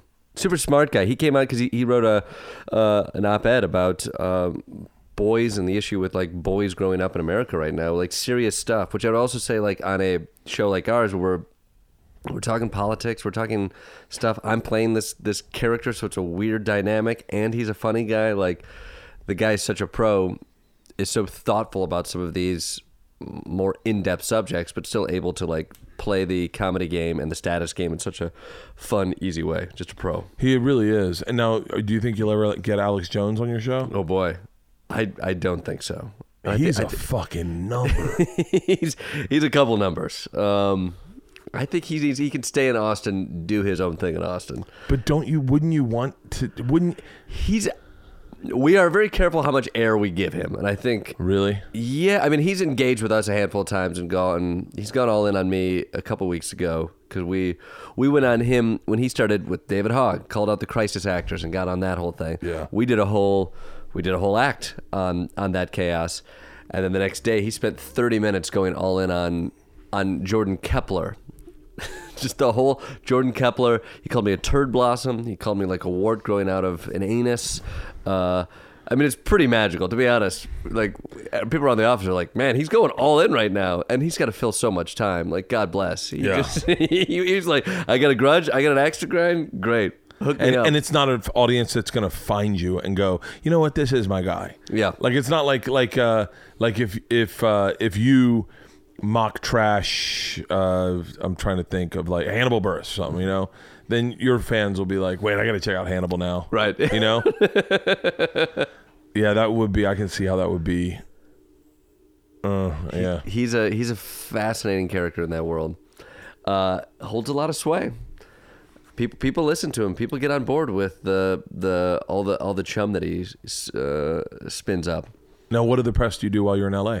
Uh, we're doing a couple interviews tomorrow. We'll do some Carson Daly action. Yeah. Um, He's gorgeous. he's beautiful, right? Yeah, and he rides his bike up and down Malibu. These are all things I don't know. I, I don't know if that's sure, true, but I think it is. Oh my God, that's Like- that's the life, right? Yeah, Roland. Uh, Roland. Do you know Roland Campos? Roland used to be best friends with Carson. Was like his assistant or whatever. Mm-hmm. Roland d- does all the Sirius XM bookings Okay, yeah. and uh, probably books Nikki's show. Although I, I wouldn't. He does he really? Um, and uh, and he used to work for Carson, and he told me one day. I'm trying to make sure I get you out of here. So we've done an hour. I can. By the way, I'll go forever. I'll, I'll go forever. I don't know what you guys, how much time you have, or, or but I won't keep you forever. We'll go a little bit longer. yeah. Yeah, Yeah, I'm Um, having a good old time drinking these Modelo's. yeah. Well, I did a four four hour. Do I get one. Modelo's now? What? I saw that. I was listening to that earlier today. What do you do? A four-hour podcast? That's crazy. Yeah, it was great. It was just it was just one of those ones where you get into a groove. Yeah, I love it. And I- I can get like that, especially if I'm drinking. I've done five hour podcasts. and then you go back and you're like, what did I say in that thing? But I- but I think, you know, are you are you a podcast guy at all? I'm not. I mean, honestly, it, it, it mostly comes down to commute stuff. I'm not much of a podcast guy. Oh. I I'm mostly in the last couple of years. I'm just kind of a news guy, and so if I if I put headphones on, I try to get some music in there, uh, and I try to catch up on podcasts when I can. But I'm I'm I'm out of the podcast loop. Dude, they are uh they are they're my they're my favorite thing. Yeah? Oh yeah, like yeah. I mean, you'll do them for hours. Then when you put them on, and you'll listen to them for hours. I listen to them. Oh, that right now. I mean, I've talked about this one, the one I'm talk, about to talk about ad nauseum. But Dan Cummins' Time Suck. Mm-hmm. You, you- I think you'd really like it. Yeah? he's, he's a really smart guy. He's a. Do you know? Have you heard of this one? He doesn't have guests on. It's him by himself. It's a research podcast, and he takes a subject and basically does a time suck. Where whereas we would go on the internet and you'd Google everything about uh, uh, about Ted Kennedy and and uh, Chappaquiddick. Yeah. he does it for you, and you can just listen to a. Oh, that's pretty fun. It's really great. I can't talk about this enough. And someone just said you should check it out, and I, you know, I, I feel like I know everything about podcasting. Mm-hmm. So I was like, ah, okay. And then I listened to one about gun control, and it was fucking fascinating. Yeah. And he really did the research, and he's funny because he's a comic, and so I'm gonna get him on my podcast in Salt Lake City. That's but like. Rogan's is one I would definitely assume you you could that would be up your alley. You're smart, you enjoy humor, you've got a broad sense of the world. I think you'd get into Rogan Yeah. easily. I yeah, I need to. I, honestly, it, it, I, I'm I'm in a bubble with all that stuff. I listen to the Daily. Do you listen to the Daily? New York Times one. Come on, bro. Come, come on, I mean, just, just I just I'm bought two guns on a lark. Fair. I should have. Yes, you're right. do, you, do you do you what do you read? So what's your like what's your daily regimen like like information wise? Um, I try to. It's it's the job is weird because I've I've once once the show gets going during the day, like I am in a I'm in a hole, and so I don't get any new info. So I I wake up way early, and I'm Like walk me through an entire day. I'd be curious. so. I mean, part part of this is anxiety. Part of this is just function. I'm probably up at like between four and five. Um, Okay. and I By the way, uh, I've had those anxiety Yeah, attacks. right. you know that is, and so and I, uh, I read pitches and ideas from the night before, um, from the show. I also catch up on news that happened overnight. Um, uh, so I'll, I'll read the I'll read the Times, and then I'll turn on at six o'clock. Read the Times in a paper or on your phone. Using the phone, I love the paper, and I, I'm a kind of a luddite at that, but just functionally, I kind of be it's on the phone. Yeah. Um, and then I go through what I call the Trump diet. As like six o'clock, I, I will bounce between Fox and Friends, CNN's uh, New Day, and um, Morning Joe. That's kind of and this sounds silly, but that's kind of romantic. Like the to be cup of coffee. I usually wait to coffee till I get to work, but I think it's sort of a nice. Uh, it's kind of a nice way of like I, I I wish I did it the right way. I'll even I'm on break right now, and I've I've, I've literally been like, all right, what I'm going to fix about this process is I'm going to romanticize it a bit because right now it feels so worky that I'm like, Oh no, that's so cool. Yeah, it's like I need to make that. I need to make that nice cup of coffee at six. Watch these things. I'm trying to work this podcast into it because it's a really good podcast that kind of sorts some of the day's news. Oh, that's fucking cool. What's So it called? like the True. the, the daily. So it's it takes one. It takes it kind of does what you talk about. It. I, All right, I, everyone. listen, I literally listened to it on the ride in, and it's like we'll go over gun control and do a 20 minute breakdown of it. uh, all right, everyone. It's called the Daily. I'm looking it up right now. You just boosted their numbers. There we go. Way to go, New York Times. The Daily. failing New York Times. I'll tell you. I, I'm going to tell. I can already tell you what's wrong with the podcast. The first time I listened to it, because you get podcasts. Here's the problem: is you get people going, "Yeah, we, we should start a podcast," yeah. and then you get some fucking idiot like Katie Couric who doesn't understand the concept of a fucking podcast. Right now, you're like, I just booked someone like Katie Couric, um, who's like, I have an interview with Margaret Thatcher. Margaret, can you hear me? Hello, Katie. And you're like, oh my God, you're talking to her on a landline, and she, you're just holding it up to the fucking phone. The daily, like that. That's the problem. Is you like some people. Let's see, five star reviews, fourteen thousand reviews. I can't. I can't shit on it. I mean, that's, right, I yeah, think- that's I the five five star reviews, fourteen thousand ratings. I think they're pretty legit. Subscribe. this New York Times. You just thing, made it's me gonna be all smarter. right. You just made me smarter. Subscribed right there. You did it. I of course I did. I love. That's how only way I get my information. It's good, and honestly, I think that's. I mean, I didn't even know I was going to come out of here and push this, but I literally drove two hours this morning catching up on it, and it's. Uh, it's what a- did you listen to? What's good? I like to. I like to start off with something good. They, they, they break down. I mean, they basically do twenty minute. Okay, all right, all right. I gotta, I gotta. Right now, I have a, uh, I have a note for you. The daily. Um, uh, please don't title your podcast Wednesday, Wednesday, April fourth. I know what day it is, Oh. and uh, and I you don't need to do that at all. You can do that in numbers at the end. Please put in your title what you're talking about that day. Okay, yeah, that makes That- sense. I did that to my wife. My wife was like, "It's me, Kathy, and Jill," and I was like, "Don't." It. No one cares about your guests. Tell us what the subject, the topic is. what are you to do for this one? I put my guests in because my guests are guest specific. Right. My numbers are my ratings are guest specific. Oh, really? Yes, so I get bigger ratings based on my guest. Okay. If my guest is familiar uh, to the people, then my ratings go through the roof. Joey Diaz, seven hundred thousand downloads. Uh, Jordan, you'll probably get, be a big one because of your TV show. What do you- what do you guess? But you're not. Well, the only problem is you're not a podcast dude. Yeah. So not a lot of people have found you on podcasts. So this will be for a lot of people your introduction. Can I be a podcast dude without doing my own podcast? I, about, I thought you were going to say without doing drugs. No. no, I mean, uh, Um, yes. I mean, you can be a podcast dude without doing your own podcast. 100%. Okay. Uh, Owen Benjamin is a who do you do you know who that is? not personally, but I know. Yeah, You know you know of him? Yeah. Okay. Yeah. Yeah, he's a podcast dude. Yeah. Doesn't have his own podcast, but he is gold on a podcast because he says a lot of out of the fucking bizarre shit. shit. I should have been. I should have been wilder. Just say the N word five times and we should be good. Let's uh, warn me to it. Sa- Tell me that Brazilians can't get AIDS because they have huge dicks. Like that's the way Owen talks. All right, Well, it's gonna take me a while to get there. Owen says shit where you go, I are, are you serious?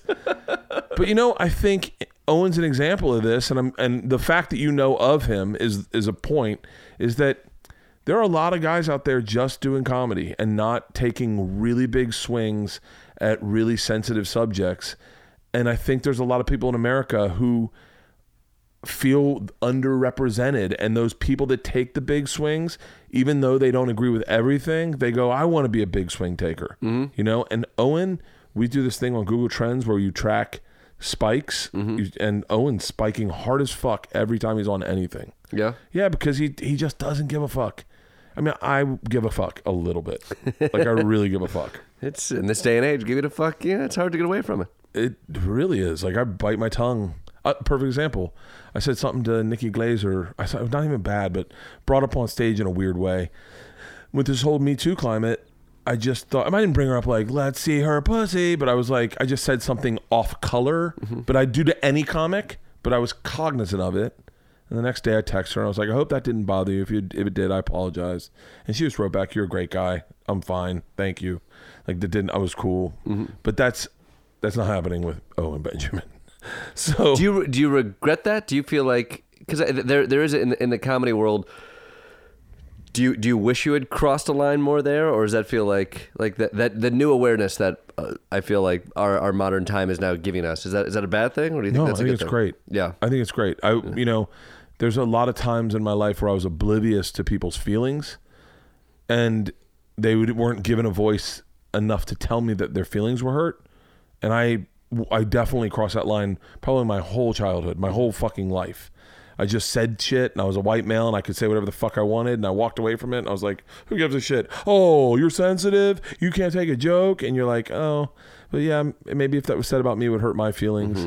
And so I'm cool with it. You know, I seem like you. You seem like a guy that would al- was always cool with it.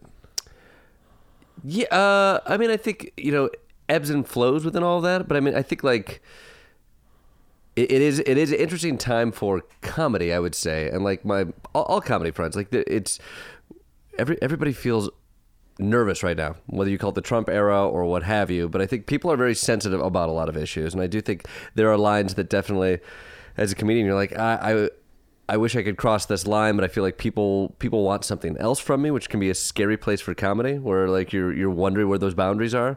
But I also think like overall that sensitivity usually and that awareness is something that I'm you know a big proponent of. Uh, but comedy is a, is a fascinating uh, canary in a coal mine with all of that. Like, what year did you stop saying the f word? Ooh, I still say the f word. Not fuck. Oh, oh, jeez. Okay, well, yeah, we're on a, we're on a different Jesus page. Christ. God, are we fucking globally Oh, different? God, all right. Well, we're in a different. By the way, I call the f word fuck. Uh, yeah. That's how fucking. We might be we might be trafficking in different circles here. This is what I'm, I'm like 1991 woke. Well, yeah. I mean, I think like uh, I mean, I don't think I ever came up in a time where that was a appropriate thing to say. I think in the co- in the Oh. comedy in the comedy world of Chicago, that was the that was a line that was thrown around on.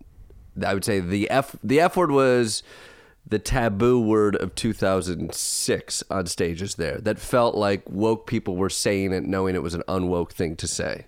Okay. Um, so it was an unwoke thing to say in 2006, 2007, but I saw it on comedy stages because it was woke people using it as a way to get attention. Okay. I, I stopped saying that word and I stopped saying the word gay, meaning like, oh, that shirt looks gay or that's a gay car. Or, I'm not that, that. Seems really ridiculous to say even now.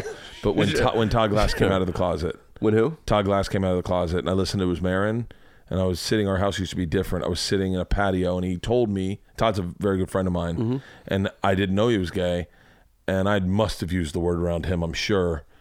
And he said on in the podcast, um, "Yeah, when you say that, it really fucking hurts." And I never realized that that word had attachment to people. That that I, I didn't I wasn't saying it in that way, but it didn't matter that I was saying that way. So that's that's where like and Rogan, by the way, stopped saying it like probably two years before me. Like he just was like, I'm done with it and uh, or maybe a year. Like not so he's not that woke, but uh, but it's funny because that's where I judge on people on because I still have friends that say it. Like all my friends at Legion of Skanks still say it. I, I don't I don't know the context there, but the fact You- that you know, Le- who, who, are Legion of Skanks? Oh, you aren't a I- podcast I'm not a podcast guy, but I, I, for, with no context, Okay. that's a hilarious All right, we're gonna talk to your publicist. Shit, should I know Legion of Skanks? No, uh, it sounds like No, no, but the Bonfire is a show he'd be great on. Uh, Bonfire is the biggest show. I think the biggest show on Comedy Central Radio right now. It's Big Jay Oakerson and Dan Soder. Fucking great, great. Uh, c- can I can I go through and tell you all my podcast bookings I do? So so so uh, inside the room is is Jordan's publicist. You want to swing, swing the mic? Matt, get in here. Oh boy.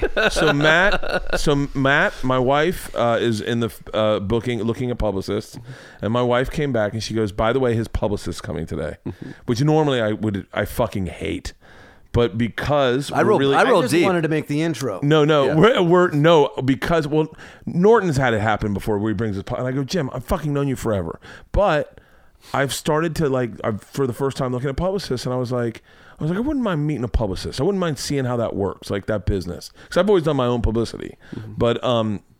My wife gave me the breakdown of you. You were at a really big agency. You broke off. You started your own agency, and now you represent mostly movie stars, but mostly comics who are movie stars. Is that correct? Predominantly, yes, Like male. Chris Rock. No, not anymore. Okay. Well, well, well, well, well. well, I think I didn't like his last special. So I came because I came because I never see Jordan because he lives Okay. in New York, so it's Yeah. a special occasion. And I, your manager Reg Tigerman, yes, the best name in Hollywood. uh, it does Reg not Tigerman. live up to the name when you see him. It's like uh, Ben Stiller in uh, in in uh, Tropic Thunder. What was his name? What's his? No, not Lex Ben Grossman. Stiller. Uh, not Ben Stiller. Uh, not Ben Stiller. No, no, No, was- Lex Grossman. But in the right? movie, no, in- no, no. I thought it was. I thought it was. Uh, oh Grossman. shit! It's Grossman, isn't it Grossman? No, no, no. Oh my god. Matthew McConaughey would call him by it. This is this is why I can't get into podcasts. You know. oh, this is what I love about podcasts. This is it right yeah, here. no, this is my favorite part Oh, t- because oh, you're sitting on your subway going, "It's fucking da da da! It's fucking da da da!" Oh man, I can't believe it. It's not Grossman. I've said it three times. It's, I'm, I'm No, wrong on that. no. Tugg Speedman. Tugg Speedman, Tugg Speedman. Oh, Okay. Yeah. All right. All right. And so and so uh I love to I love to know that you guys work together. I think it's really fascinating. I've never never worked with a publicist. I don't really know what they do. And I would never I like never would I ever take a booking from a publicist. Only because usually they come out to be horrible. But I saw Nikki was on your show. Yeah. And I watched your show and I was like, oh, this guy seems like he could really be on a podcast. Like he could talk. He seemed really real. And then I looked at your thing and I was like, well, he's got a really interesting bio. I was like, really fucking fascinating. First of all, love Kalamazoo. Love Kalamazoo. yeah, you've been to Kalamazoo? Oh, they used to have a fucking. They used to have a uh, stand-up place that this guy based out of Chicago would run. It was called the Laughing Post. Yeah. And before that, it was called it was Zanies or whatever. My uncle used to own it uh, way before that, back in like. so wait, hold on. Did your your uncle didn't own the other one in Chicago too? Did he? I don't think so. Okay. I think he. no, I've I- heard stories about that guy. Really? Wait. Oh boy. You might know but good stories, but like fantastic stories, you know? Like not like fantastic stories, like, oh, he used to pay you with a gun on the table. Oh no. wait, wait, wait, wait. So when, when were you doing stand up in Kalamazoo? Oh, fucking who knows? Back in the day. I flew in into a snowstorm. Yeah. And the show got canceled. And next door to my hotel was a bar, and they had uh they had um Keno in the bar. Oh yeah. And I just got drunk at 10 a.m. and played Keno until 11 o'clock at night. And I won no money. I lost all my money for the whole weekend, but I fucking loved Kalamazoo. It's a great town. I love Kalamazoo. So now, so now, what other, what are like big, um, what are like, we're talking about podcasts, but what other big things that are going on in media today that you would like to get Jordan on? Because I have a few ideas. Um, Desus and Mero. We have an offer for that. We we just haven't done it. There we go. Oh, it, you have an offer to do it? Oh, That's a great show. The yeah, problem I- is you have to do it. You have to do it tomorrow. You have to do it tomorrow. It's in Brooklyn. No, yeah, yeah. Well, well, no, but when you go back to New York, that is such a great show. That's a great show. Yeah. The problem is his schedule. Yeah. Because they tape like at eleven o'clock in the morning or noon, so it's hard to get him out. That's And then they don't tape normally on Fridays. Is that right? Yeah. Yeah, Eleven o'clock. Yeah, eleven or twelve in Brooklyn. That's a good schedule. But if you can I peel want away that for a couple hours, It's such a fun show. Yeah. and you- they're you're right up their alley. They're real progressive thinkers. They're great. real- I, I've, awesome. I've, I've met them a handful of times. They're great. yeah, Yeah. I would love to see you on that standing show. offer. Standing Just offer. got to make it happen. Done. dude. No, I'll be excited watching that. I'm gonna do it. I just did the right way. Yeah, but yeah. What's get up in them, New get York? them on your show. I think we're doing that. We're trying to figure make that happen as well. That would be great. yeah. Um, can you get John? Would Jon Stewart come on your show? John came on the show. Oh, really? John was on uh, uh, a couple months ago. Really? Yeah, he came on when he was doing uh, Night of Too Many Stars, uh, which was a blast. So that was that was uh, so much fun having him come on. Oh, yeah, yeah, yeah, yeah, yeah. Yeah, he just came on and we were gonna do a bit, and it's very John. John kind of came on and was like, "Yeah, yeah, what, what's the bit?" And it basically just kind of comes on and just we just just kind of you you you wing it for like seven minutes and just talk shit. And he made fun of my height, which he used to do all the time back at the Daily Show, and I made fun of his height. Like it was some, it was just it was like ball busting for seven minutes. It was a blast. You're really great at press. I'm great at press. Yeah, yeah. There's like there's a lot of people. You, I'm sure you know this. Yeah. But there's a lot of people that could not come on and talk to a stranger for an hour and a half. That is a very like it's a very Well, I mean, half my job is is you know doing interview portions and chatting with people. It's fun, honestly. I, I will tell you, this was a blast. I don't do a lot of podcasts, but what is really you fun should, about man. You should. You're so good on them. It's fun to talk talk politics. It's also fun to not talk politics. Yeah. I, I would say it's sort of a blast here because I think like there's a lot of like let's figure out the political mind of comedy, but also like oh I like figure out what else is happening in the world. right, then here we go. Worst sex story. Oh god, let's talk not- politics. Politics. you really want to talk about getting fucked? Let's go back to politics. How old were you when you met your wife? I was when I met my wife. Uh, we we did comedy together. I was probably twenty six. Wow, that's that's you guys have been together a Yeah, grip. yeah, yeah. We st- we've been together. We've been married for uh, four ish years, but been together for close to a decade. What are her parents' politics? Uh, Wait, a decade. is that If you met her at 26 and you're 39, what are you talking about? we started dating? I think uh, it's been about a decade dating. We knew each other So you in the comedy scene. Okay. Yeah. Yeah. comedy scene kind of knew each other, other relationships. Then got together, and the rest is the rest is history. You know. Uh, what, wait, what did you wonder? Was it? It wasn't a sex thing. It was an other thing. It was a what thing? Oh, I forgot. Hold on one second. oh, what are her parents' politics? Oh, like? pa- uh, uh, her her mother her her mother passed away, but her mother was fairly liberal and was a teacher. Her father's like suburbs of Chicago. Uh, he's a contrarian by nature. I think he's he, I like a man like that. he's a contrarian through and through. Um, so he will he will start. You would love him. He will he will drink you under the table, and he will he will get in an argument with you about anything. Uh, Really? he's a smart guy. He's he's progressive, but he will if you come at him progressive, he's gonna go conservative on you. He he likes to, he likes to pick a fight. Oh, I like a guy like that. I like anyone who likes to have a good argument. You know. Yeah, Uh, But I'm I'm the kind of guy that I like to set up ridiculous arguments. sure. Like I got into a Chinese New Year's. I got into a fight with a bunch of Asians that uh, I could beat any Asian in a foot race. This is yeah. Well, that's I don't I don't even, I don't even know how to handle this. Is I don't even I don't even I feel like this feels like 2007 again. This oh it no! feels. oh, Google it. What, what is the the libertine skanks of Newfoundland think of that? the Libertine Skanks, the Legion of Skanks. Legion of Skanks, yes. Oh my god, that's fucking hilarious. The the the bet started on uh, I was with my friend Sandy, and who's Asian. Our best friends are Vietnamese, and she told me something that was just kind of like oddly racist, but it was about Asians and it was about herself. And she's like, "Oh, did you know that uh, Asians have a hard time finding sunglasses to stay on their face?" And I was like, "What?" She was like, "Yeah, it's we have a really hard time finding sunglasses because not all sunglasses will fit the bridge of our nose; they'll slide off our face." So you tell me that, and I fucking lose my shit. I'm like, "Are you being serious?" And she's like, "Oh yeah, right." So I go, that's that's real, and she's like, oh, 100 percent. So then all at school we're doing drop off, and I'm literally walking around looking at all the Asians women's sunglasses. And I'm like, God damn it, man, this is fucking amazing. And none of them are wearing like Ray Bans because they just they're not meant for Asian faces, right? so this is legit. By the way, don't you spread this to anyone. Don't you say this to anyone because you look racist. But it's true. This is okay. This is if I If if you have a really close Asian friend, mm-hmm. softball it to him.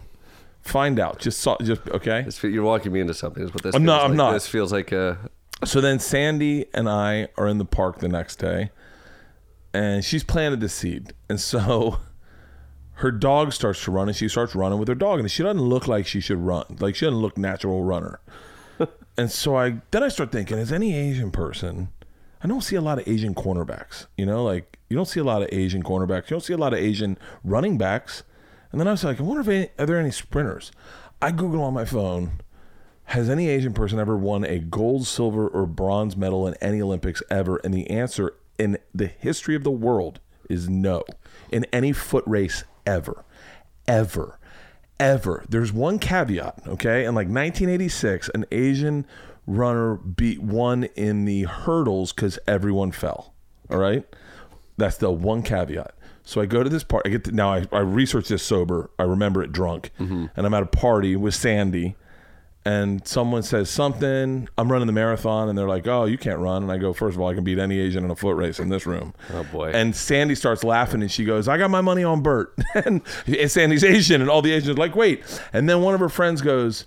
Where you come up with this information? And I was like, because you guys have never won a gold, silver medal, or bronze in any foot race ever in the history of the Olympics. You're you're you're using. You say Asian. Are you talking about? This, we're talking Chinese, Japanese. There's never been a a, a meddling. name it across the board.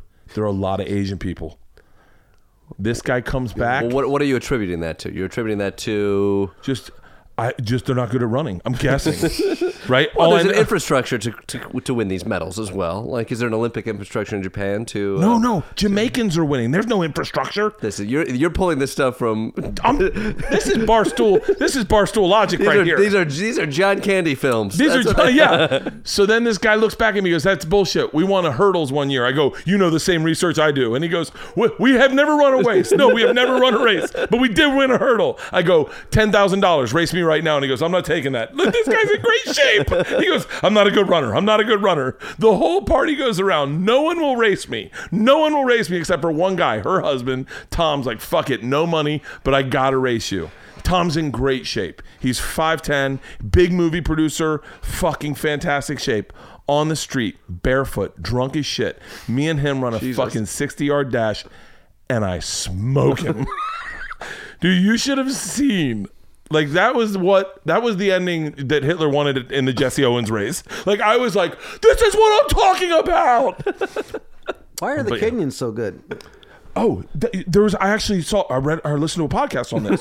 I'm being dead serious. I'm being dead serious. So there is uh because that that is genetic. By the way, this is me really Don't fucking go Jimmy up. the Greek. No, no, no, no, no. It has to do with the altitude they lived at, and then the distance that they naturally traveled to get to water. To like it was it was something super simple, and that it just if you needed to survive, that was what you needed to do was be able to run And for they like pace twenty. themselves. They don't sprint. Yeah, and so there was a really great podcast on this that I listened to. I want to say it was Radio Lab. That's a great one you should mm-hmm. check out. That's a really I- yeah, I know Radio Lab. Yeah. yeah. Do you guys have to get Put going? on the list. Radio Lab, mm-hmm. Yep. put that on- dude. Radio Lab. I found out about quicksand porn. What? Jesus Christ. You ever heard about quicksand porn? No, I, no, no. Jordan, man. But now tell me about this. I feel like I'm hanging out with a Mormon here. This is- I'm, I'm, you know what? I've been, my, I've just been focused on this Trump administration. It's driving me insane. I, you come out to LA. I come out to LA for a day and a half. We're in quicksand born. the uh, The, the, the skanks are screaming, and I'm hearing borderline racist science. Uh, and borderline. it's not even borderline. It's racist science. I'm hearing racist science in a man cave. What is this? What is this Los Angeles people keep telling me about? The uh, uh, quicksand porn is um, exactly what it sounds like. So, so, Actually, I don't, I don't even know what. so let me. There's I'll- no metaphor in there. It's uh, Do I pull it up? Do I show them? I mean, I have. Yeah. Oh, I'll, I'll Quicksand show him. I'll porn? show him the good one. I can find good the good one. Oh. There's only one really, really sexy one. show me one where they survive. John, John, John, how old are you? I'm 49. I'll be 50 in May. Okay, Matt. so you'd be Matt. Matt. I just called you John. That's John all right. or jo- Twice. Johan, I think is one of them. was. Matt. So, so have you seen the movie uh, Wonder Woman and Mr. the Wonder Woman and Miss Mar- Mr. Marston or what is it called? Vaguely, and I didn't. It's about the guy that created Wonder Woman. So the guy that created Wonder Woman um, was in a, a shared marriage, him and two women, and they were into BDSM. And so he created one. He also created the the truth, um, the truth machine, the lie detector. Okay. Randomly, he created he created the lie detector. I have so much googling to have to do after this podcast. or Oh just my listen God. to a podcast. all right, all you right. just could listen to a podcast. and and so and so he created Wonder Woman, and in throughout Wonder Woman there were BDSM themes, uh, women tied up, a group of women tied up and tied in BDSM tie knots, like Mm-hmm. feet and hands behind their back, uh, tied across their boobs, and they didn't. They literally the ethics committee in the United States at the time was trying to get rid of Wonder Woman, and he was saying, look, this is just it's just entertainment. But that was what was selling Wonder Woman was that it was sexy. For when I found Wonder Woman, and you were too young, but but John, you know what I'm talking about. If you call me John I'm again, joking. I'm joking now. I met her. I met her when I was a kid. My mom worked at Warner Brothers. Are you serious? Yeah, and I uh, went to the set, like because I got back in the day. This is like probably early '80s, late '70s, whatever. Yeah. Went to the set. I met Lyle Waggoner. Remember her? You remember Lyle? He was like the boss. Yes. Yes. Yes. Yes. And I met her I'm trying to think of Lynda Carter is her name. in full uniform. Lynda Carter. That was Hold the phone. That Jordan, was don't probably speak my for a first bit. direction. D- That Wonder Woman was my first direction. She was insanely hot in costume, saw her in full the costume? whole get up. And then I got her autograph, and she said, uh, "Don't forget to eat your veggies." what? Really? I have it. I have it at home in my parents' house. I do. Don't forget Swear to to eat God. your Whoa. And she So got a then- star on the Walk of Fame yesterday. Are you? How does she look? She's. I think bet she still looks good. I don't know, but here's the here's the chick going into quicksand. This is insane. So this this is based off of our childhoods. So our childhood sexuality is derived out of the movies we saw. Wonder Woman. There was one called Dyna Girl or Dinah Woman and Wonder Girl. spin-off, right? Spin-off. Yeah. There was another one like the booger. Like they're all the heroes were getting tied up, and all the heroes at some point the the heroine would fall into quicksand and wait to be rescued. And in a weird way, that was all the sexuality we saw on television as a kid. So this. The quicksand is like the evolution of the tire, uh, the train tracks. Ex- this is crazy. I wish I was as smart as you. Yes. I met uh, I met Barbara Bach, Daisy Duke. That was another one. I used to go around Daisy and they had Duke. Fantasy Island. Were your parents was, in the were your- tattoo was a dick. My Oh, I mom. bet he was. my mom was a. Uh, they didn't call it assistant back then. She was a secretary for uh, for one of the like vice presidents on the film site. So I got to go to the Waltons. I would uh, Alice. I met Vic Tayback. Really? That's fun. Awesome. Who else? The guys from uh, all the Dukes of Hazzard people. Who I'm trying to think of other shows. Those were the main ones. And then uh, Lynda Carter was crazy. It's crazy. So not to pivot for a second, but how do you get into becoming a publicist? Completely random. Just uh, kind of fell into it. I was a journalism major at. I went to Emerson College in Boston. Yeah. And then uh, just kind of, okay, I lived in Boston for a while with a girlfriend, moved home. I remember my journalism teacher saying, for those who can't, there's PR. So I kind of fell into it backwards. Um, but she can kiss my ass now, so whatevs. Whatevs. And how long you been in PR? 27 years. 1991. Holy crap! Now, how, young, how right? did you, you look? I love your beard, by the way. Thank you. Because the the number one thing I got called. Right now, my beard's trimmed on the cheeks, Yeah. which I'm a little embarrassed of. But I did it because I have adult acne on my right cheek, and I was in Hawaii and I was trying to clear it up, so I thought the sun and the salt. But one time I had a beard, and an MMA fighter came to my show, and he goes, "Cute little trim job there," and I went, "Oh, thanks." And he goes, "No, what are you, a man?" He goes, "A man grows a beard." And that's all I remember him saying. And I looked at his beard, and he hadn't trimmed it up at all. It was just a beard. up and I was like, I was like, "Fuck! I need to be a man." I was like, "I got to start trimming my beard better." And then, and then I just, but I just trimmed it before Hawaii because I wanted to this adult acne to. How did you? How did you two meet? Uh, through, uh, I, I was pursuing through the manager. Oh, your, who's your manager? Kirsten Ames. Lovely woman. What's the company? It's it's her company. Oh, Sold really? Yeah. Just The- one. Uh, yeah, just her. I've been working with her since back in the day, back in Chicago. So kind of through through Kirsten was, and then as uh, the show was taking hold, she was like, "You got to meet Matt." Really? And then we met in L.A. and then uh, Boom. We had a power lunch. Yeah. Can I tell you? Can I tell you that who whoever's publicist this person is is a beast of a fucking publicist. Iliza Shlesinger. Yeah. This is now as a public as a, from a publicist standpoint. I think you'll really appreciate this.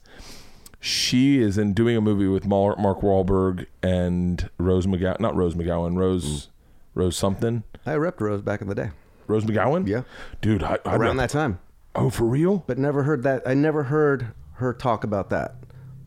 It never came up. I think it was after me, right after me. But Yeah. And then I knew the manager who who passed away, who committed suicide. Oh, wow. That was just horrible. recent. Yeah. Holy Tragic. shit. Yeah. And I used to represent Iliza like, I don't know, seven, eight years ago. Shlesinger. Yeah. she her publicist there was just a, this is like like i just recently got introduced to the world of publicists I, like i'd always just thought i would always just thought like i remember getting a publicist for my showtime special a meeting with done and he was like so here here's what we're gonna do we're gonna try to get you on rogan and i was like I was like, I can get on Rogan. He's like, well, why don't you give me Rogan's number and I'll, I'll make the introduction. I was like, oh, I don't think you know what you're doing.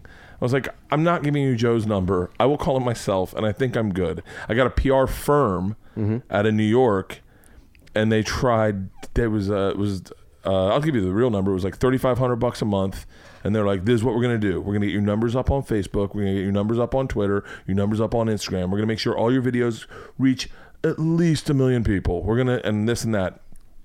Nothing. I, I saw no bump, and then I had this story that where I got involved with the Russian mafia when I was a kid and robbed a train, and uh, it's the only reason I'm fucking. We got to hear about that. That's like the Jon Voight. Well, you've never heard this story? No. Oh, Well, that's probably three hours. it's. I'm not telling it. No, I'm definitely not telling it. but it's it is the story that it's the reason I it's the reason I, I've sold out every show. I put it on Facebook just randomly a year ago on the tw- whatever the 27th was. Christmas fell on a Wednesday, New Year's fell on a Tuesday. And so all those days in between, everyone was off and they all had brand new electronics from Christmas. And I happened to post my machine story. Uh, it's called The Machine. I happened to post that uh, r- right on the day, two days after Christmas. And it went viral, like beyond viral. Like, change change your life viral. Like I, I it's not often I go a day without getting recognized. Like oh shit, you're the machine. Mm-hmm. Like 39 million views originally, and then people ripped it, and they get 39 million views here and 39 million views there, and you know 50 million views and. And then, and then another video I had got went viral and got like 300 million views. And so those two videos went back to back. And then the Tom Segura weight loss challenge, which was all on Joe's podcast. And then this is what killed me. The production comp, the PR company, called me personally and asked me how I did it. And I went, "Oh, you fucking snake oil salesman!" they weren't like a publicist. They weren't trying to get you stuff. They were trying to help you. They were like an online group, Social media. social media experts. And uh, but anyway, back to Iliza's publicist, and this I thought this was really impressive. There was a clip, not of Iliza, but it was in People magazine of of uh, Mark Wahlberg and Rose Th- Rose something Burn. Rose Byrne on set, smiling and laughing, right? Like, and that's it. And they're like Rose Byrne and Mark Wahlberg on set of their new movie in Atlanta, and they must be laughing at Iliza Shlesinger, who also stars in it with them. and I was like, "How the fuck do you even do that? Like, they're- they could be laughing at what's for lunch." But but I shout out to Iliza. She's a beast. She fucking hustled that shit, and that's part of the game. Yeah. Because I read it and I went, "What the fuck?" I have a question for you. Shoot. Um, how old were you in this Russian thing? 22. All right. So who would play you in a movie at 22? Who would you like? Oh, that's a really great question. Um, I had thought originally Adam Devine, but this is before he kind of blew up. But I knew him when he was younger. Um, although that not, not who I was. I mean, I, in all honesty, It could be somebody who's your age now, but who would have played you then? Oh Ryan Reynolds, uh, for definitely, yeah. So you also Yeah. know that another little, yeah. the- the- Everyone gets that joke. Uh, I was the movie Van Wilder was kind Not of Tobey loosely Maguire. Right, yeah, yeah, that's what- Yeah, yeah. So uh, Tobey Maguire, I'm a little more of a like. In all honesty, I'm more like Scotty J from Boogie Nights. Wait, which one's Scotty J? Uh, Philip Seymour Hoffman. Oh, like a oh, little dark. bit more of the rube, like uh, like no, just like huh, huh. Like I'm I'm always like a goofball. You're Like- not John C. Reilly in, in Boogie Nights. Oh, I'm no, I am John C. Reilly in Boogie Nights. I was wrong. You're right. I am John C. Reilly in Boogie Nights. It's simple arithmetic. Oh, I love John C. Reilly in Boogie Nights. If you could star in one movie, what what movie would you star in? If I could star in one movie, And it could be that already any movie that's any movie that's already been. Oh, I think like you know, I'd, I'd go Fight Club so I could play two parts. I thought you were gonna say Tupac. Um, Well, so you now could I'm play taking it Tupac. back. You know, let me let me let me. Letterman said one, uh, one pack one in a, in a uh, monologue once. He made a joke. He called Tupac one pack. Who said that? Letterman. Oh, for real? Dude, Letterman's the best. I see your film. Oh, that was another publicist that was a piece of shit. I've had the bad worst run. I was in a car coming back from the Today Show with my. By the way, I'm not talking about you, Karen, with the Travel Channel publicist, and then a publicist Travel Channel had hired to uh, to help us. And I said, I think I'm going to get on Letterman. And, and this woman said, Honey, I've been in this year, bu- business for 25 years. You will never get on Letterman. What? And I said, I said, Well, I, th- I know the executive producers. And she's like, Trust me, trust me, trust me. You will never get on Letterman. Who says that? Uh, I wish I could remember her name. but I mean, like in general, uh, uh, agent, publicist, friend, who would say something like Yeah. that? I don't. I don't know. Like You I, told me I wouldn't get on Letterman. Just like last Well, week. it's gone. I mean, last week you were very clear. What's the one show you want to get on? Like, what would be your ideal show to get on and promote, and to, just to, just to have fun? You know, even if they like bring up your show a little bit, but the ideal show where you're like, that would be fun as fuck. Yeah, I mean, Like, I do you have a wish list that you give John? I'm sorry, man. I'm sorry, man. What about well, former shows? Charlie Rose. That would have been fun. Charlie Rose would have been. Oh, that Yeah. would have been. You would have been great on That that. would that would have been blast. Yeah, just just to, just to chat it Tom up. Snyder. I like me some old school. G- give me some like seventies. Dick Uh, Ca- I saw Dick Cavett somewhere. I bumped into him. Dick in New York. Cavett, m- maybe Gore Vidal. You know, me, me and let's go. Let's go way old George school. with it. Plimpton. He was never a talk show host. Just just a, a, a long, long Jack chat. Parr. I would say, you know what was really interesting? I got to do um, Fresh Air with Terry Gross. oh, okay. Home run. Home run. So that that was I really got that. What's up? Yeah. Okay. Did that's- you? That's Yeah. Matt. There you go. Thanks. Uh, that was really great too. As like I, as as somebody who talks to people for a living, and and what those interviews are like. She was, she was great and so so well researched, but also so. Uh, it's a show that edits down, obviously, as many do. Uh, but she she definitely threw some things out there that were like, I'm gonna go down this path, and there might not be anything down there, but I'm gonna connect a couple dots. Some dots were like new cool revelations. Some were just things that were like, oh, there's nothing down this path. We'll go back there. But it was really cool to see somebody like that who's been doing it forever kind of figure out how to get a big interview. The interesting part is that she's in Philadelphia, and that you do it via ISDN line, so you, you don't oh, see her I'll pass. She, she says she I, likes. I'm not good with unless that. you go in Philly. Oh, yeah, I go to Philly once a year. face to face. I think she said she, or I've heard she likes that so that she has the that you're not you're not explaining stuff in person in a weird, way, which I never thought of because I, I heard that too. I was like, oh, you know, do it on the show and much like this, mm-hmm. you, there is a lot of communication that we're going to have that's not nonverbal. That she she likes cutting that off, so you don't you don't rely on that, or the audience gets the same experience she has. What about WTF? I mean, that'd be great. That's a that's a podcast I listen to when there's He's there's great. He'd yeah. be great with you. He'd be, that that'd be great. He'd be great with you. yeah. That's a great one. Can you hook him up with that? I tried. I can. He passed for now. What? Yeah, well, no, he's right now. He's in this musician phase a little bit, like uh, which I don't. I mean, I, I get. Well, I think he, I think he's you know Mark's. We don't need to go through everybody who passed. Am I Jesus, gonna get man. in trouble What is this? after What do this? you- I mean, come on. What? Should I stop talking? I feel like I, maybe I should. come on, jump- publicist that answer. No, this up. is- no, Come this on, is a man. new way of doing That Nobody passes. This is a- Everybody this is a passes. new way of Being blunt. publicist. We're trying to find a time. That's that's how that should be answered. We're trying to find a time. This is how we do it, guys. Hit up Mark We Maron couldn't fill it in. and We tell couldn't him fit- Jordan we couldn't fit Klepper. Jordan Klepper is dying. dying I'm just dying. doing it. You see my publicist right here. He can't make shit happen. He's doing Come on, Carolla. man. He's doing Carolla tomorrow. It's not Kroll is bad. fucking great. Yeah, we- yeah. he's great. You're gonna have a blast with him. That'll be fun. But he's a little far. He's a little far. That'll be fun. That'll be fun because he's a little right. Right. Mm, I think so. Yeah. Yeah. I've heard him say some shit that's out of this world where you're like, huh? He's like, I don't know. I think any parent that lives in an apartment with children should be held in contempt of court for child abuse. And you're like, oh, at the time I was living in an apartment with my kids. And I was like, okay. But then there's this weird sensitive side to him where like I did his, or he did my podcast and I was, I was with him and I didn't drive because I thought we might drink. So we were coming. He goes, "You want to ride home?" And I was like, in my head, I was like, "No." Because I have intimacy issues. Like I just don't like being one on one with someone. Like no, I mean I don't mind this, but like if you were like, "Hey, will you come drop my car off with me?" I'd be like, "Nah." and so we get in his car, and he just wanted to talk about touring, and then he was like, "What street do I get off?" I was in Laurel Canyon. He was like, oh, "I used to live by there." I was like, "Really?" And he's like, "Do you mind if we stop by my old house?" I was like, "Sure." And we drove by his old house, and I was like, "Wait, I know that house. I've been through that. They were selling that house. I walked through that house. I go, "You grew up there?" And he goes, "I lived on the porch." I was like, "What?" Because the porch had been. It's dude. He's a really fascinating guy. He he he was like, I go, did was the fence here when you went to school? Because we lived right across the way school from our kids. He was like, you know, when I was a kid, no one woke me up for school, and in order to get to school, I had to climb the fence every morning. And I just thought, what a tough life! Like, what a legit working class life. That I did not have that experience. Yeah. Yeah, I was listening to Jimmy Buffett today, and I was th- singing the song "Son of a Son of a Sailor," and but I was singing "Son of a Son of a Lawyer," and I was trying to think of lyrics for "Son of a Son of a Lawyer." Um, so so I feel like we've I feel like we've touched on just about everything. Do we feel like we have anything else we want to cover?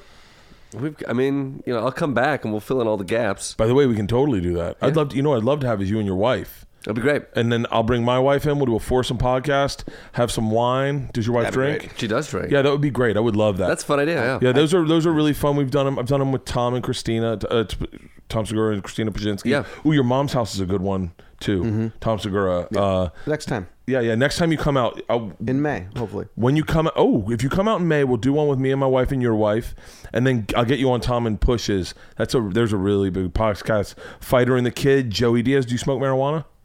I mean, not on podcasts. Oh, Do you smoke? I mean, I'm, you know, I have to do, you know, Wait. uh, you know, I do satirical comedy. You know, you have to keep it above the fray. Oh, bro. Can I tell you, you know, I mean, what we all look for is the virability of an interview, right? Something that really makes it pop. Uh-huh. Joey Diaz is, you know, are you familiar with who he is? He's Yes. crazy raunchy. 55, 50 years old, 55 years old. Not really sure because no one really brought his documents from Cuba. Mom died when he was young. I went to prison when he, he was like 25 for kidnapping a man. Spent three years in prison, addicted to drugs, cleaned up, got into movies and comedy. He was in The Longest Yard with Adam Sandler. He was in, he's been in a lot of movies, but he's a, one of the best, one of the quintessential podcasters. But his podcast is out of his studio, and before the podcast starts, he'll, he just smokes a little weed and you listen to music together. And then he'll be like, Dog, you need one of these Death Stars. And he gives you an edible marijuana. And the conversation spins into, and it's called The Church of What's Happening Now. And all his fans are big church heads. And his fans are that elusive, like, like, like they don't they don't listen to anything other than Joey. It's a mm-hmm. group of people just fucking with Joey. And so when they get a guy like you or Michael Rapaport or or uh, John Turturro's brother, Nick Turturro, or when they get guys like that on, where or uh, AJ Benza, like they where you can go on. You don't have to smoke if you don't want to, but you, got to bring a bottle of wine. You should definitely try to get a little fucked up. But trust me when I tell you, when people get high, they go viral. The videos go vi- because you just watch a person get out of their comfort zone. It's the same thing. I'm sure you're familiar with the show Hot Ones mm-hmm. with Sean Evans. Yeah. The it's it's you watch a person get a little out of their comfort zone and talk a little little sideways, and that is what fucking fans love. Like it is just it's such a great show. He laughs at his own stuff, though. Yeah, yeah, yeah. Oh, yeah. But he says such fucked up stuff. He said to me one time, he was like, "Dog, when I first got to this country, I got attacked by six dogs my first week." I go, "Are you serious?" And he's like, "Bert, the last dog walked past me and then turned around and came back and bit me. That's how bad he wanted me." He's he's fucking amazing. But like, yeah. I think you should definitely start listening to more. I really, I, I'll be honest with you. Yeah. And this is this is business talk. I think you and your wife should start a podcast separate from Comedy Central. And trust me when I tell you the money breakdown, it's more money than you make on TV. It's more money than you make on TV. Think about it. Just think about it. It's more money that I don't do TV right now because I make more money on this podcast than I ever made on Travel Channel. It is one agent. You don't pay your agent, your manager. I would definitely keep your publicist. Definitely keep your publicist. Thank you. But uh, I would, I would, I was. We're, I think we're gonna try to get a publicist when I when I uh, when my specials coming out. But um, I was thinking about getting one for my podcast just to get guests, and I'm doing another show that I want to run by you. I want to talk to you and ask you a question about. Okay. But um, but you and your wife could do a podcast by yourselves and just talk about the stuff that is the show. And trust me, all those fans of your show will go straight to your podcast, straight to your fucking podcast. Yeah. it is. All right, Better than being on Twitter, I think, and all that Yeah. stuff. if you're especially if you're not someone who's good at 140 characters or whatever mm-hmm. and you're someone who likes to tell a story like myself or someone who likes to listen to a story you know everyone a lot of people drive to work. A lot of people fly to work. A lot of people get on a subway for work. A lot of people have jobs where they are sitting there driving a forklift for the day or blowing glass or there's weird jobs out there. Not everyone's like you or me where we get up and we go to follow our passion. Yeah. and to be in their ear for an hour and a half, four hours, and then and then they they'll trust me when I say when you when you decide to do some live tour with your wife, mm-hmm. some improv live tour, sketch live tour, or political live tour, when the show goes live, You that could just do a crossover. conversation on stage. It's a chat. I mean, that's not It's a bad easy. idea. It's that's not a bad idea. it's it's very inexpensive to start. yeah. We'll ha- I'm gonna I'm gonna we'll turn this off and I'll break down numbers for you. I'll Give tell me the you numbers, numbers, and you will. And I'm telling you when you say, you will, you will have mic cords in your hand on the flight home. Just so you know, I make thousands of dollars on television. Me too. You could do it on Fridays. You could do it on Fridays from your studio. that's not a bad idea. You could do it. Nikki had one for her. Nick, Nikki had one for her sex show. Did it was I think she and I Oh, think that's what got her onto Comedy Central radio is that she did the podcast with Dan St. Germain. It went so well. Everyone was like, "Well, fuck, why don't you do a radio show for us?" She's a great radio interviewer. Yeah. She's fantastic. But it's you know, it also helps you write. Uh, if you do it enough and you kind of let it breathe and you get bits out of stuff and you go oh shit i should. Maybe that would. I added a second one to my podcast. I added a solo one where i just go through and i talk about all the tabs i've googled all week so i leave up all the tabs and then i just click them and tell you what i've learned from that one tab I love it. I have Yeah. a name for my podcast if I ever have one. What do you got? uh, I'm, by the way i'm ready for a publicist to have a fucking podcast I'm glad I asked with Matt LeBove. Pretty good. oh i like I'm it glad I asked. fucking like it Thank you. did you ever listen to barry katz podcast Papa Barry Katz. I knew him back in the day with Chappelle. oh Jay Mohr god that was that seems a fucking with the long hair. Do you remember him with the friggin' Oh. long hair? Do you see that flyer right there, Boston Comedy Club? I used to hand those out at the front door of Boston Comedy Club. Oh my god. 1997. He's a legend. 19, yeah, 1997. He's a legend. Everybody everybody loves Barry. Everybody loves Barry. Um, so him, though. Well- your show airs directly after the Daily Show at 11:30. That's right. Monday through Thursday. The opposition. Yeah, the opposition. Yeah, you like how I got that down. You got that down. Can we just hold on? She's in quicksand. Okay, Oh so Jesus. oh, all right. So it's just this. Sometimes it's a little higher class, and they take their clothes off because it weighs them down. This is quick. This is this is pornography. Uh, the actual hot part is when the boobs hit the mud. When the boobs hit the mud, This is just this is just a woman struggling. Yeah, sometimes throw a rope, though. some of us, some of us men who have been pushed back with the Me Too moment, like to see a woman in quicksand. Where do they find quicksand? Oh, uh, that's a great question. Is this really? There's a it's- website. It's literally just a woman struggling that men are masturbating to. this is why there's a problem in this country. Jesus Oh, Christ. There's a website where uh, people who like uh, quicksand porn called sinkers, they find Yeah. all the sink spots, and there is quicksand all over the country. Oh well, that's And- that and you could actually do a public service. Oh, dude! It, I'm telling you, I heard, found about it on Radio Lab, and I was blown away. The second I was like, sinkers, and then I watched one quicksand. The one with the girl with the red panties is the hot one, and man, when her boobs hit the mud, there is a weird feeling you got as a kid uh, when you'd see a girl in quicksand. Oh, the girl always got in quicksand. It was the the transition from the railroad tracks. By the way, I'm stealing that if I talk about quicksand on porn. And uh, and when her boobs hit the mud, and, and she was in a superhero costume. I went, oh my god, that reminds me of when I was a kid and I, f- I found out I was into chicks.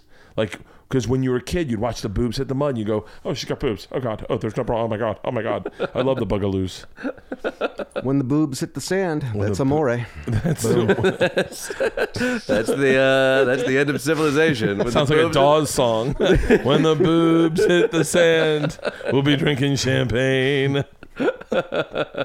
Dude, this has been a blast, man. Thank Thanks you for so having me. much. This is, this is so much fun. Please, uh, I'll give you I'll give you my number so you can text me when you're coming out. But if you want to set it up it. through Matt, uh, set it up through Matt. Uh, but I would love to have you and your wife on with my wife, That'd be a blast. and just it's it's a fun. We'll do it. We can do it later at night so you can relax and have a gla- couple glasses of wine Tito's. and Or bullshit. some Tito's. Uh, Tito's- Tito's will definitely Tito's send it inside. out. They will. Uh, but I'm I'm super excited. I'm super excited to watch more of the show now. Check it out. Like it's I- fun. We yeah. had a good time with it. Well, congratulations, man, and thank, thank you you, for doing this. This and so thank you, fun. Matt. I You're appreciate very it. welcome. Thank you so much. All right, let's talk numbers.